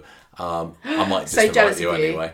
You know, we'll spend the whole time going, "How dare you? How dare you? How dare you go when we couldn't go? How d- how how dare you? This is why you? I do the interviews and not Gemma because height of politeness. How dare you? Number one. Right. Goodbye, everybody. Have a good weekend. See you next week. You know I wanted Who's to Stephen go to gonna that, kill? and you Will went it be anybody? We're talking over each other. Ta-ra Bye. for now. The music of this episode. dare you. Shut up! It came from podcastthemes.com. Bye.